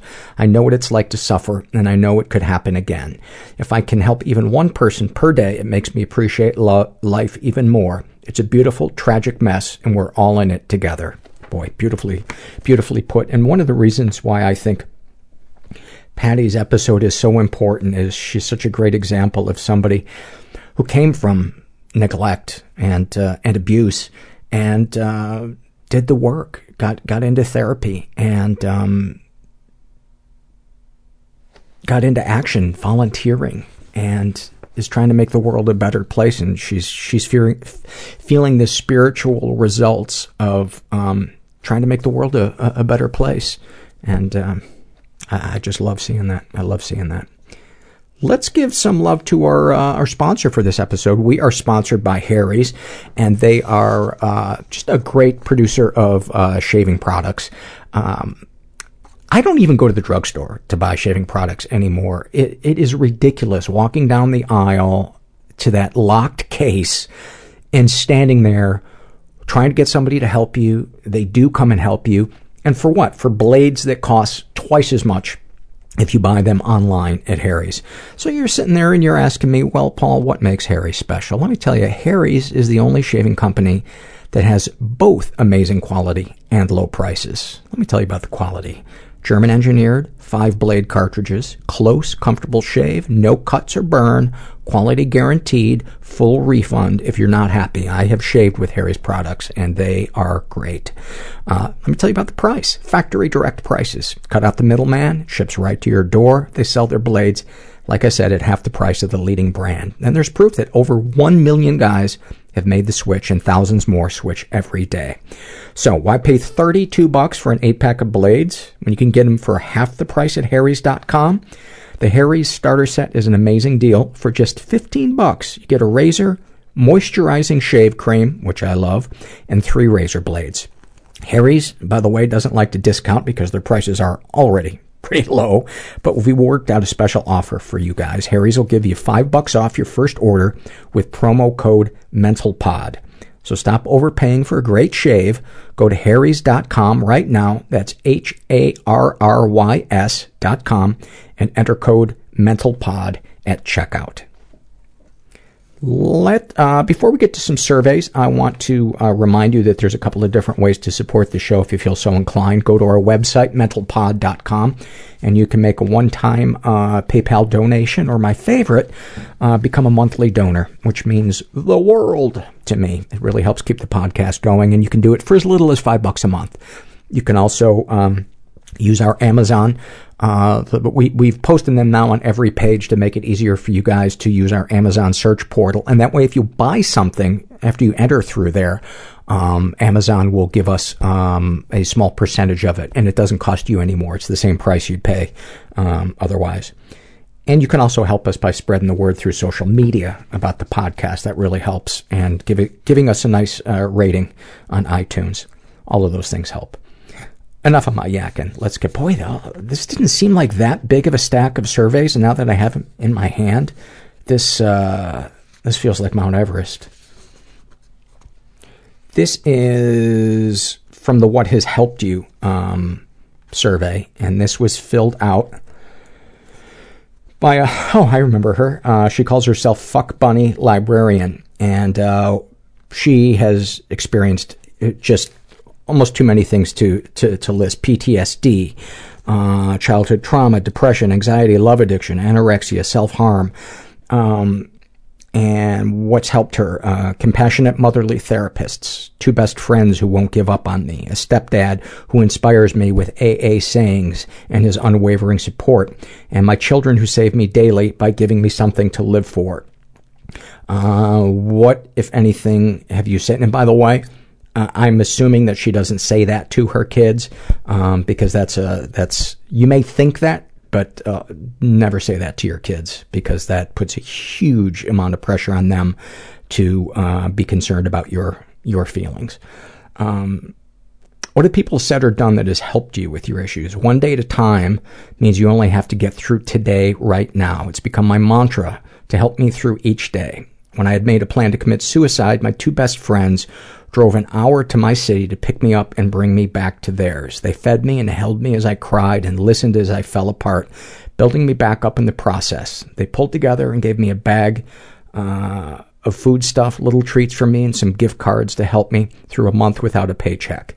Their love and kindness not only saved me from killing myself that weekend, but it's been a reminder in the years since that I have two people in this world ready to drop everything to make sure I am still alive tomorrow. I'm so grateful for their love and support that I now feel like suicide isn't an option because it would hurt them too severely and I would never want to hurt either one of them.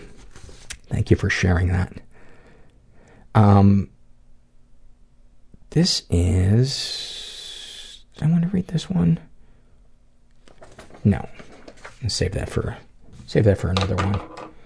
I'm all confused over here, ladies and gentlemen. I'm gonna blame Herbert. By the way, his butthole is doing fantastic. We're thinking of actually um, trademarking his butthole, but we still haven't we, we haven't settled on a design yet. We're uh, we're having Maya Lin um, do some rough sketches. Is she the one I'm thinking of that did the Vietnam Wall? This is an awful moment. Um, no, I don't want to read that one. Oh, ladies and gentlemen, this is what I wanted to start with. This is um, an email I got from Kay. And she writes, uh, I'm currently in a low place in regards to my depression and anxiety, pervasive sadness, emptiness, no motivation, fatigue, thoughts of death, and all the other wonderful effects of depression have been weighing me down quite heavily for the past several weeks. As a result, I'm currently jeopardizing the completion of my graduate degree on time, potentially extending my studies for another year while remaining employed only part-time and without health benefits. I've alienated myself from almost all of my friends, save one who I don't even want to see because I'm afraid I'll just break down in tears if she asks a simple, hey, how are you? I'm not in a good place right now. Earlier today, I came home Uh, after running some errands, and my mom immediately called out my name as I entered the house. I recently moved back in with my parents to afford grad school. She found a note written by my 15 year old brother. It wasn't a suicide note, but it detailed how unhappy he is. He said many of the kids at school hate him and talk shit behind his back. He knows he, quote, has it made. My mother and father have told all my siblings this at various points during our teenage years. And my brother acknowledges he does, quote, have it made, but he still hates himself and his life. Uh, there were other confusing statements that made me extremely concerned. My mom is worried and asked me what she should do. Um, my first thought is stop telling your fucking kids they got it made. Because material possessions have nothing to do with uh, somebody's emotional wealth. And um, in my opinion, any person that tells their kids they have it made proves that kid doesn't have it made because they're being told how should, how they should feel. And um, yeah, that just that's just a really that just really pisses me off. Um, but I understand she's probably coming from a place of ignorance. Um, so uh, Kay says, I told her uh, he needs to see a therapist and he needs uh, genuine, unconditional, non-judgmental support and love from my parents. Or at least I tried to say that. Not sure if I was clear. I want so badly to help my brother and show him I care about him so much, but I'm afraid that I won't even be able to talk to him without breaking down. I wish I wasn't in such a bad place and I could be of more support. How should I help him? If I help myself first, I feel like I won't reach him in time. I think he needs help right now.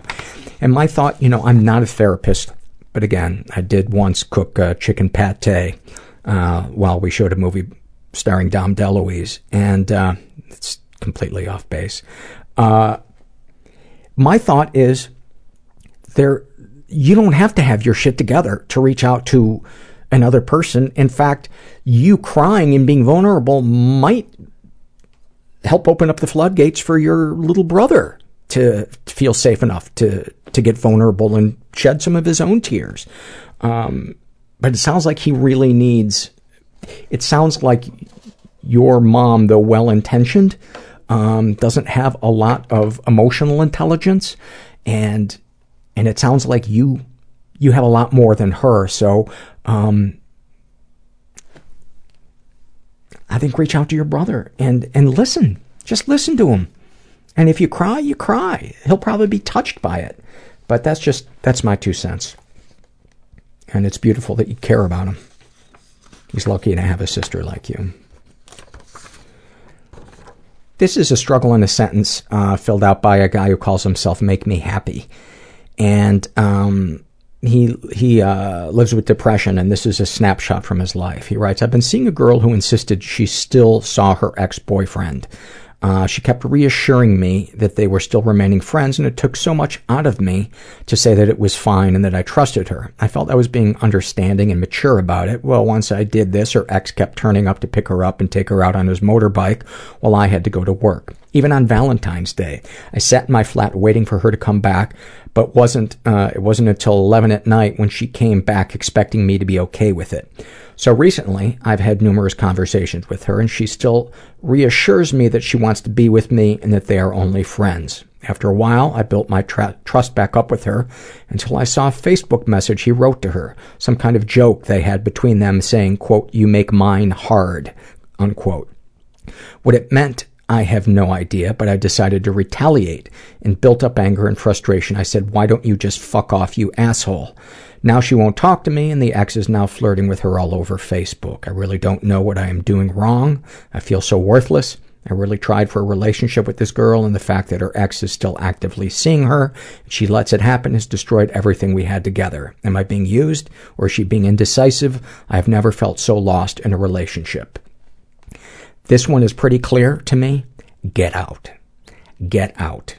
Your girlfriend um, is incapable of real intimacy. It sounds to me like she has some type of a, uh, of intimacy issue, and the only way she feels safe is having multiple men uh, that want her. And you are not. You cannot change her. she has to want to change herself, and I doubt she wants to to change because it doesn't sound like it. And um, she is only going to drag you down with her. She's only going to make you miserable. She will say, uh, she is a uh, crackhead, and male attention is her crack. And once you understand that, um, you will understand that you are an object to her, and she's just sick. And and I think there's also a sickness going on with you in that you think you don't deserve any better than this. So my advice would be break up with her, cut contact with her, uh, because she is going to want uh, one of her pieces of crack back, and she will. I like that crack back, and she probably will contact you. She probably will apologize. I see this all the time in my support groups, and um, yeah. So um, stay strong, and if you find yourself unable to uh, stay away from her, go to some type of uh, support group for codependency or love addiction. And um, yeah, that's that's my thought. And and I think go start seeing a therapist or go to a support group um, because you deserve better. You absolutely deserve better. This is a struggle in a sentence uh, filled out by uh, Jenny, and about her anxiety, she writes, I feel like I'm aware of everything that can go wrong all the time. About her PTSD, I'm an alien, an experiment put here to experience the worst possible things. Snapshot from her life. PTSD is a bitch. There are so many moments uh, where I freak out while everyone else is laughing. For example, that time I was at a movie theater to see the premiere of Tim Burton's Planet of the Apes, and the lights shut off and dudes in ape costumes came from behind the aisles and started throwing t-shirts and candy at the audience. Everyone was laughing and clapping. I was hysterically crying, shaking, and violently kicking the people who were trying to calm me down. I was 17. My life has basically been 10 years of intense trauma and then 21 years of overreactions like that. I'm so sorry that you are experiencing that. That sounds so, so completely overwhelming. And um, I can tell you, if anybody understands that, it is the listeners of um, of this show. And maybe uh, maybe check out the forum and uh, post on the PTS link, PTSD um, link. But uh, just remember, you're not alone. You're not alone with that. Um, this was listed as an awfulsome moment, but I think it's a happy moment. And uh, this is uh, from a woman who calls herself Do- Doodle or Duty? Doodle. I'm going to call you Duty. I was on my first out of town overnight trip with my boyfriend last summer. I was fine staying overnight at his house, but I've always had problems with panic attacks when sleeping somewhere far from home. I was worried I was going to have one on our trip, and sure enough, when we shut off the lights and got to bed the first night, I started having a panic attack. My heart was racing and I felt like I couldn't breathe, but tried to suck it up and act like nothing was wrong until it passed. Eventually, I began having tremors and he asked me if I was okay. I admitted that I was having a panic attack and explained that this happens to me sometimes. This was the first time I had a full blown panic attack in front of him and I was so embarrassed. I didn't know what he would think. He asked me what he could do to help and cuddled me while I popped a Klonopin and tried to go to sleep. Having that panic attack really sucked, but the rest of our weekend getaway was pretty great. It showed me I had nothing to worry about when it came to exposing my anxiety to my boyfriend and that he would love me and support me even if I had an anxiety disorder. That is so beautiful. I could have ended the, the, the surveys on that one.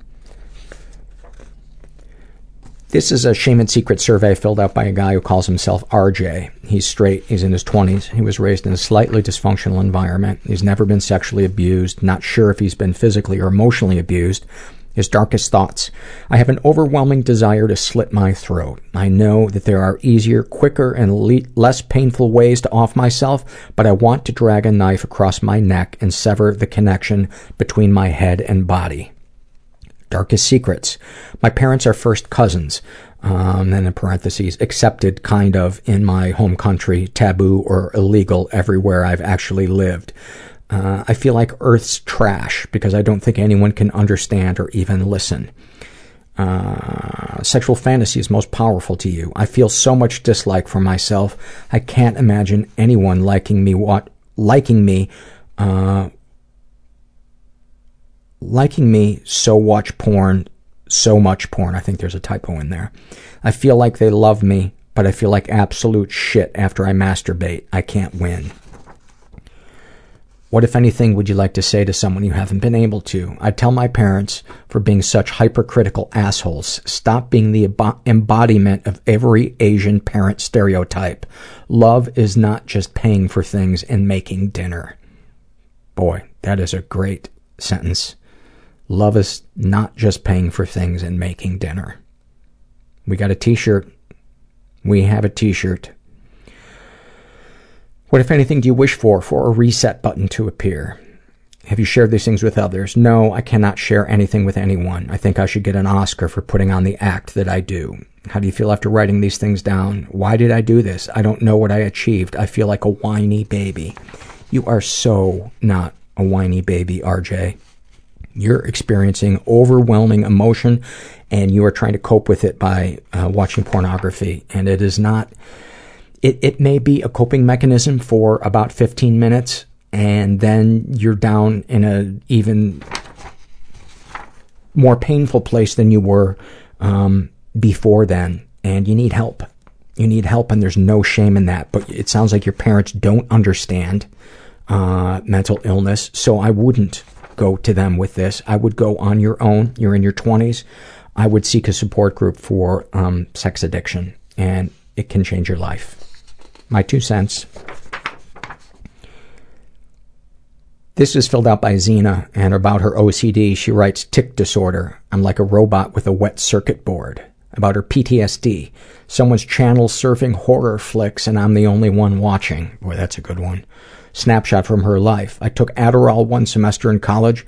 I spent all my time outside class and work sitting in my dorm closet. I ate bananas and laxatives and read religious texts and nutrition articles until finally I concluded that all food was plastic except for bananas and converted to atheism three weeks before my final semester at a Christian university.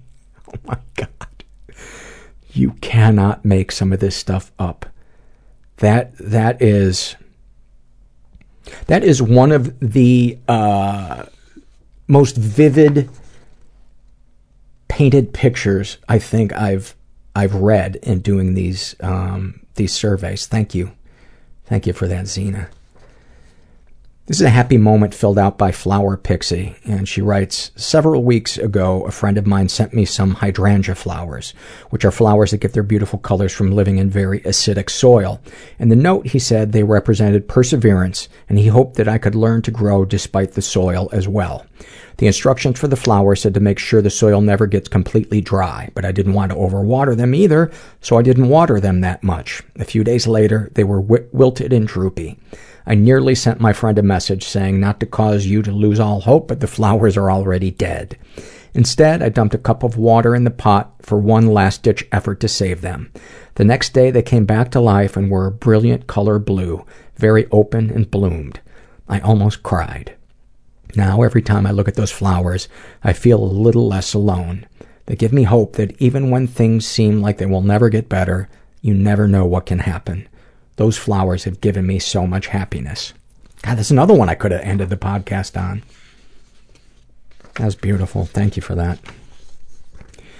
This is a shame and secret survey filled out by a 15 year old uh, kid. He calls himself that one guy you vaguely remember from school.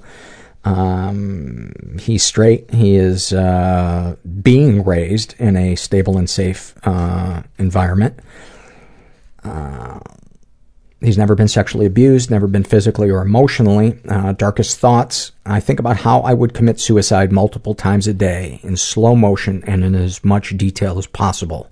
I think about how cold the barrel of the revolver would feel on my lips. I think about tasting the gun oil from the last time it was cleaned. I think about how it would feel to pull the trigger and feel the resistance as the hammer cocks, then feeling the resistance gives um, way as the hammer falls. I think about the damage the bullet would do to the roof of my mouth and the damage it would do as it exits through the top of my head. This sounds so gruesome now that I've finally written it down. darkest secrets. This isn't really that dark, but I feel really guilty about it. I once shot out a neighbor's window with an air rifle and blamed it on my cousin. My parents never found out it wasn't me. Uh, found out it wasn't me and my my parents never found out. I think he meant to say it was me. He wrote it wasn't me, and my cousin doesn't know I blamed him. So maybe it turned out all right? Question mark. Uh, dude, if that's the worst, uh, darkest secret you got, um, you're doing okay. What, if anything, would you like to say to someone you haven't been able to?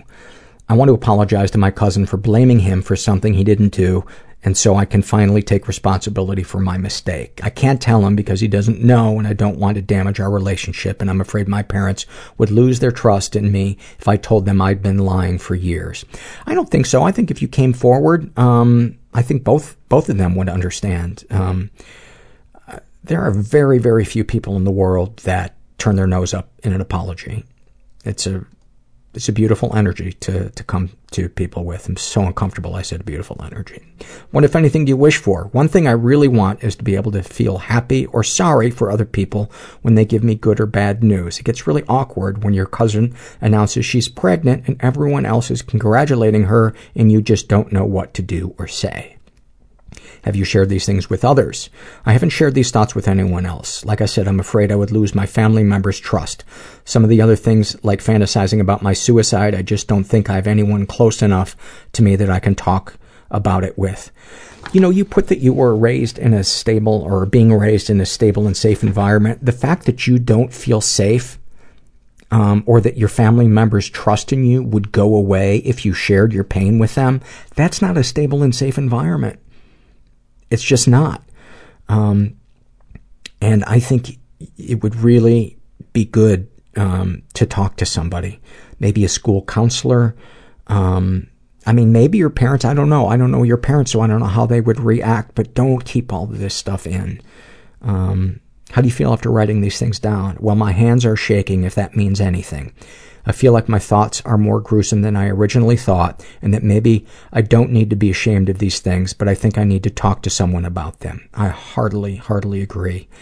And, uh, buddy, I am just picture, just picture me and a bunch of listeners giving you a big group hug and telling you that you're not alone. And you sound like a really sweet kid who's just feeling a lot of normal emotions and you haven't found a way to channel those emotions out yet. And um, you are okay. You are okay. You are not a freak. Um, it just, we all need a steam valve. We all need a, a, a place to release the steam. And I think your hands shaking was you feeling yourself start to let some of that steam out. Um, but sending you lots of love, buddy. Hang in there. Hang in there. This is an awful, mo- uh, awfulsome moment filled out by Kitty, and she writes, I had never attended therapy for my experiences of sexual assault. After years of avoiding it, I finally decided to attend a group therapy session uh, at the Sexual Assault Support Center near me this past December. There were only three people in the group, one of which was my ex-boyfriend's new girlfriend. When I walked in, she turned around and saw me and said, Oh, I wondered if I'd run into you here. That is so fucked up on so many levels. That, wow. Wow. Thank you for sharing that. That is, uh, that's 99% awful. Uh, I'm not even sure there's a 0.001% of awesome in that. Um, but I get why why you would uh, want to laugh at that. This is a happy moment filled out by Sleepatron. And uh, she writes uh, her happy moment laying on the couch in a, in a blanket burrito with my partner watching the West Wing. I am warm, calm, and comfortable. I'm entirely in the moment and not worrying at all about my past or future. I'm watching the vivid orange and pink sunset outside the window behind our TV more than the show itself, and it's casting a warm, waning light into our living room through the dead trees. I'm not overjoyed or anything, but I feel deeply content and safe. Beautiful. Beautiful. This is filled out by a uh, trans, let's see how old they are, trans teenager. Uh, they're pansexual, raised in a slightly dysfunctional environment. Um, and what gender are you? Uh, I wish I didn't have to be a girl. Please call me they. Have you ever been the victim of sexual abuse? Some stuff happened, but I don't know if it counts. Um, I think it is just a normal kind of thing that happens to women. Not that it makes it okay, but the memory scares me very much. I was 12 years old, riding my bicycle around my neighborhood. Three boys, two of them much older than me, started following me around in a golf cart, laughing at me, saying sexual things and making remarks about my body. I didn't let them catch up with me, though, by making sharp turns and hiding, but they kept looking for me for hours, jeering. One of the boys, who was my age, had groped me when I was 10 years old. I don't think he really knew what he was doing then. I'm sorry you experienced that. It must have been terrifying. They've never been physically abused. Uh, they've been emotionally abused. Uh, I was bullied throughout elementary school by students and a teacher. Does abuse of religious power to make a child feel like they have to be weak and servile to fulfill their God given purpose count? Uh, yes. to humiliate that child whenever they do something masculine? Uh, yes. To teach them to feel like it's wrong to be clever or loud or opinionated or angry? Uh, I would say uh, wrong. Yeah, that might be too harsh, maybe impolite. Uh, that it's something their fault if they are raped. Oh my god. If you've been abused, are there any positive moments uh, with the abusers? I had good experiences at that church growing up. They are genuinely kind people, most of them, just like everyone else, just a little lost. Their only problem is that they think they are found. Darkest thoughts. I'm ashamed to admit that I think a lot about what it would be like if I were not born a woman. In this binary society in which we live, that means a man. But I don't particularly want to be a man. I just want to be free of this infliction that is female. I know it doesn't sound feminist. I consider myself feminist, but I have a long way to go, I guess. Or maybe I'm agender. I also think about suicide, but I have no intention of acting on it. I don't think that makes you uh, anti-feminist um, to to feel that your um, your soul and your body aren't um, matching up at, at all. Um, you're being way too hard on yourself. Uh, darkest secrets. I used to self harm. I cut the word bad into my thigh, but mostly I bruised my arm. I miss doing it, even though I don't need to need to anymore. When I was 14, I had cyber sex with random older men. I told them my age, and they were really pleased. Now I feel disgusted with myself. Uh, I can understand why you feel disgusted, but they they should be the ones who who are ashamed. Um, let's see. What, if anything, would you like to say to someone you haven't been able to? I would say to pretty much anyone I know, all my words come back to me in shades of mediocrity, like emptiness and harmony. I need someone to comfort me. Oh. What, if anything, do you wish for? I wish for this to pass away more quickly. I know that I'm not supposed to wish for my chronic pain to cease, so I won't wish for that. I wish that my boyfriend would look at me and see a human being, not an angel. Have you shared these things with others? Some with the therapist, which went well, a few with my mother, which went horribly. How do you feel after writing these things down at peace? What would you like to share with someone else who shares your thoughts or experiences? This too shall pass. Any comments to make the podcast to make the podcast better? Go fuck yourself. Uh, to which I respond with a tip of the hat and uh, say, I think I shall. But I can't do that right now as I am mid survey. Very difficult to fuck oneself mid survey. But I do, I do thank thee uh, for, for your interest in my self fuckery. This is a happy moment filled out by Ashley. And uh, she writes, I went to a pride parade the day after same-sex marriage became legal in all 50 states. Everyone was so happy and nice to everyone. The police department came through, walking with their partners, and everyone was crying and laughing. A woman was there dressed as a unicorn, and she was hugging everyone. I have never felt such a strong sense of community and happiness and the feeling that people are good and full of love. I'm going to be completely honest. You had me until unicorn and then uh, and then I hailed a cab. I I think this is one of the least judgmental spaces, uh,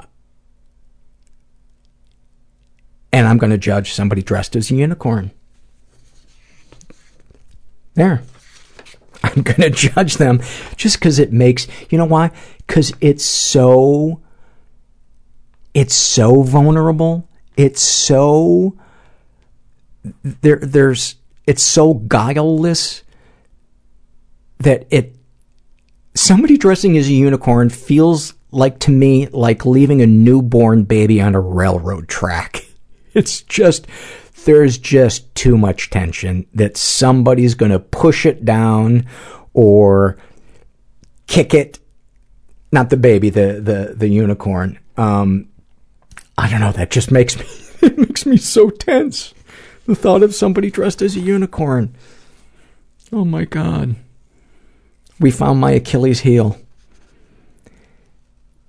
This is uh, from my first day, in therapy uh, survey. This is filled out by a woman. Uh, she's between 18 and 25. What brought you to therapy? Hospitalizations for suicide, uh, depression, anxiety, PTSD, nightmares, and insomnia. I guess you could also add my alcohol problem. Fears associated with starting therapy. I was afraid of being judged. I thought no one would want to listen to my issues and think I was boring. I was afraid the therapist would just ignore my cries for help. I was so scared that they would tell my mom the things I told them. Did any of your fears come true? None of my fears came true, thank God! Exclamation point. What worked best for you in therapy? The things that worked the best for me were the fact that I could t- just talk my therapist's ear off and she actually wanted to listen and hear what I said. Also being understood by someone and having them explain sometimes why I would feel a certain way. What were your initial impressions of your therapist? Um, that she was a stuck up blonde bimbo who fucked her way through college, and that's how she got where she is today. My therapist never did anything unsettling, but my psychiatrist did. My psychiatrist questioned me on being raped and said that she didn't believe me she should be, she should have her fucking license revoked. She should, ha- she should, you should report her. That is fucking criminal. Do you feel that you can be completely honest uh, with your therapist? I do. Uh, I feel this was because she somehow relates to how I feel and helps me understand why people may be acting a certain way towards me. Also, she's a very kind and caring woman who actually enjoys her job. Um, any suggestions to a new group of therapists? I would suggest uh, you become conscious of your nonverbal uh, nonverbals and body language. The way you sit in the chair or pace in the room can make someone uneasy. I feel every therapist should just actually care and want to understand their clients. Um, I've never heard of a therapist pacing in a room. That that's disconcerting thank you for, for sharing that, and I'm glad you found a good therapist, and I hope uh, that fucking psychiatrist goes out of business. This is an awful moment filled out by a woman who calls herself Fraud Shell of a Human. I'm a fan already. You had me at fraud. Uh, AP English exam, senior year in high school. I realize with five minutes left, I have written my essay on the wrong topic. I start frantically erasing. Panic. The, the tornado in the pit of my stomach shoots through my limbs with overwhelming quickness. No part of my body is safe. I simultaneously go blind and experience the most powerful orgasm of my life. Eyes shut, body shuddering, making every effort to be silent, white knuckles clutching my front row desk, all while surrounded by the peers I've tried so hard to be invisible to for the past four years. I've never felt less open to sexual sensation. It's the most disoriented I've ever been. Anxiety? The next time you decide to go down on me, let's at least agree that you'll get me to a private location first. Hmm? Wow, I have never heard of that. That is. If I saw that in a movie, I would be like, there's no way. This is. I go to this next one. Uh, this one's uh, a bit graphic. This is a shame and secret survey, and this was filled out by um, a woman who calls herself uh, Faded Rose. She's uh, she's from Brazil. She's bisexual. Uh, she's in her twenties, raised in a slightly dysfunctional environment. Um, she was the victim of sexual abuse and never reported it. She writes, I was sexually abused by my volleyball coach um, at the ages of 10 to 14. Since I grew up in a fatherless home, he was my main role model and we were very close. The abuse went really fast from inappropriate touches on my breasts and legs to vaginal slash anal rape. He also loved taking photos of me naked and covered with his sperm, uh, what made me feel like sh- like shit. I've never thought of it as sexual abuse because he was a person I loved and cared for. When I finally admitted it, my world fell apart. I began to have a lot of PTSD reactions and suicidal thoughts. I'll never forgive me for what happened because I was old enough to do something, but instead of going away screaming, I just let him do whatever the hell he wanted, so at least I, I'd be with him. I feel like I have sold myself for love. Um, what you thought was love that he was showing was um, grooming. That is how the that predator gets what they want, and you had no part in that. You were a child, and he took advantage of the fact that you had a child's brain, and he has an adult's brain, and he could sense in you that there was a void, that you grew up in a fatherless home, and you should not feel at all all, not one sliver of shame for what happened to you.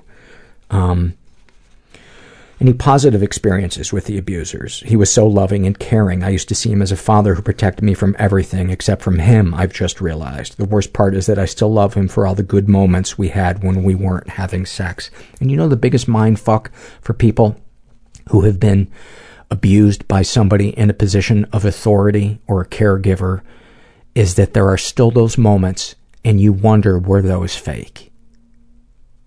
That there are so many ripples from sexual trauma, and that is one of the worst ones. You know, I wonder that all the time about my relationship with my mom, you know, so if if the stuff that was done was if I couldn't see that that was abuse, am I misreading every other thing that happened? Where is the truth? And I remember when that realization hit me, I felt just untethered is the best word I can use to describe it. And I get the feeling um, that you are feeling really untethered right now and just know that that, that, that is okay, that that's a part of healing. Um, Darkest thoughts. I'd like to kill myself in a way that creates a horror story scenario so my mother would be forced to see my misery painted on the walls and floor. It's like a revenge for all those things she made sure to ignore. Darkest secrets. I fucking love my female therapist. She's the only one I want to be close to. I know it's kind of a mother transference issue, but I can't keep myself from feeling it. I attempted suicide twice, and in both cases, part of the reason was a need to get her attention, even if I would never admit it out loud. Thank you for sharing that. That's a very brave thing to um, to share. Um, I've had a couple of uh, therapists that I had sexual feelings for, and and maternal, like I wanted them to be my mom, and and I shared it with them, and uh, and they were, it was no big deal, you know. They've heard it all, uh, seen it all.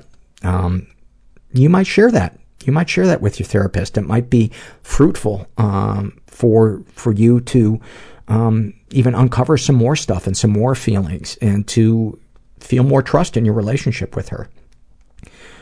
Uh, sexual fantasy is most powerful to you. Being raped and laughed at, being treated like a piece of shit. It makes me feel like I enjoyed what happened, even after everything I heard on your podcast about it. And then I won't, I won't get up on my soapbox um, about about that, you know that that's your brain's way of coping. Anything you'd like to say to someone you haven't been able to? To my mom, how could you ignore everything that was happening in front of you? All those days I came home with blood on my pants. Did you think it was normal? To my abuser, I hate to admit it, but I am so much like you. I'm a little piece of shit and I disgust every inch of my body. It's like you are still inside me all the time. To my therapist, I am so fucking broken, but I'm not going to tell you about it because I don't want to infect you with the monster inside of me. That breaks my heart. Please tell your therapist. Print this out and bring it in and read it to your therapist. She will understand. She will understand. If she's as good of a therapist as you've described, um, as you know, I'm not a professional, but that's my that's my thought on it. You deserve to be fully known and fully accepted. You deserve it, and you are not a piece of shit, and you are not disgusting. What, if anything, do you wish for? I wish everyone uh, would stop loving me so I could commit suicide without causing so much pain to others. Well, we don't want you to. So uh, we win. Fuck you. Have you shared these things with others? I've told two friends I was sexually abused, but in a joking way because I didn't want them to feel pity. How do you feel after writing these things down? I feel like a disgusting attention seeking. Um, and then that that's the end of the sentence. And that's how all survivors feel. That's normal. That is what you are experiencing is a normal brain processing abnormal shit that happened to you. What, if anything, would you like to share with someone who shares your thoughts or experiences? Every time I start to beat myself up for what happened to me, I look at my younger sisters, 9 and 14 years old, and then I realize they are not ready to cope with the kinds of things I suppose I had to. They are children and need protection and love the same way my younger self did. Good for you. Good for you. Never forget that. And thank you for listening. Uh, I'm so touched when uh, I hear from listeners far away from, from the States. This is um, filled out by a guy who calls himself Midnight Marauder. This is a struggle in a sentence. About his anxiety, he writes, Every interaction is nerve wracking. Like like I have to put on my human suit for the day and I'm worried it's going to fall off. Oh, that is fantastic. Snapshot from his life. I just missed a concert for one of my favorite bands because I didn't want to be seen in public. It's so painful to be around people sometimes. I know I'm going to analyze every word I say after I speak and criticize myself. I have no idea what that's like. oh, dude, I so relate to that. That feeling when socializing just feels like sandpaper. Oh, it's the worst. This is an awfulsome moment filled out by Regina Flange. And uh, she writes, I was pulled over by the cops a while back for speeding. Two cops came out after looking up my driving history. They commented that I needed to be careful because it didn't look good and I may soon lose my license. I have a tendency to respond to awkward situations without thinking first. I replied with, I think I need my bottom smacked. They threw my ticket at me and drove off quickly. Oh well, that's a good way to get rid of them.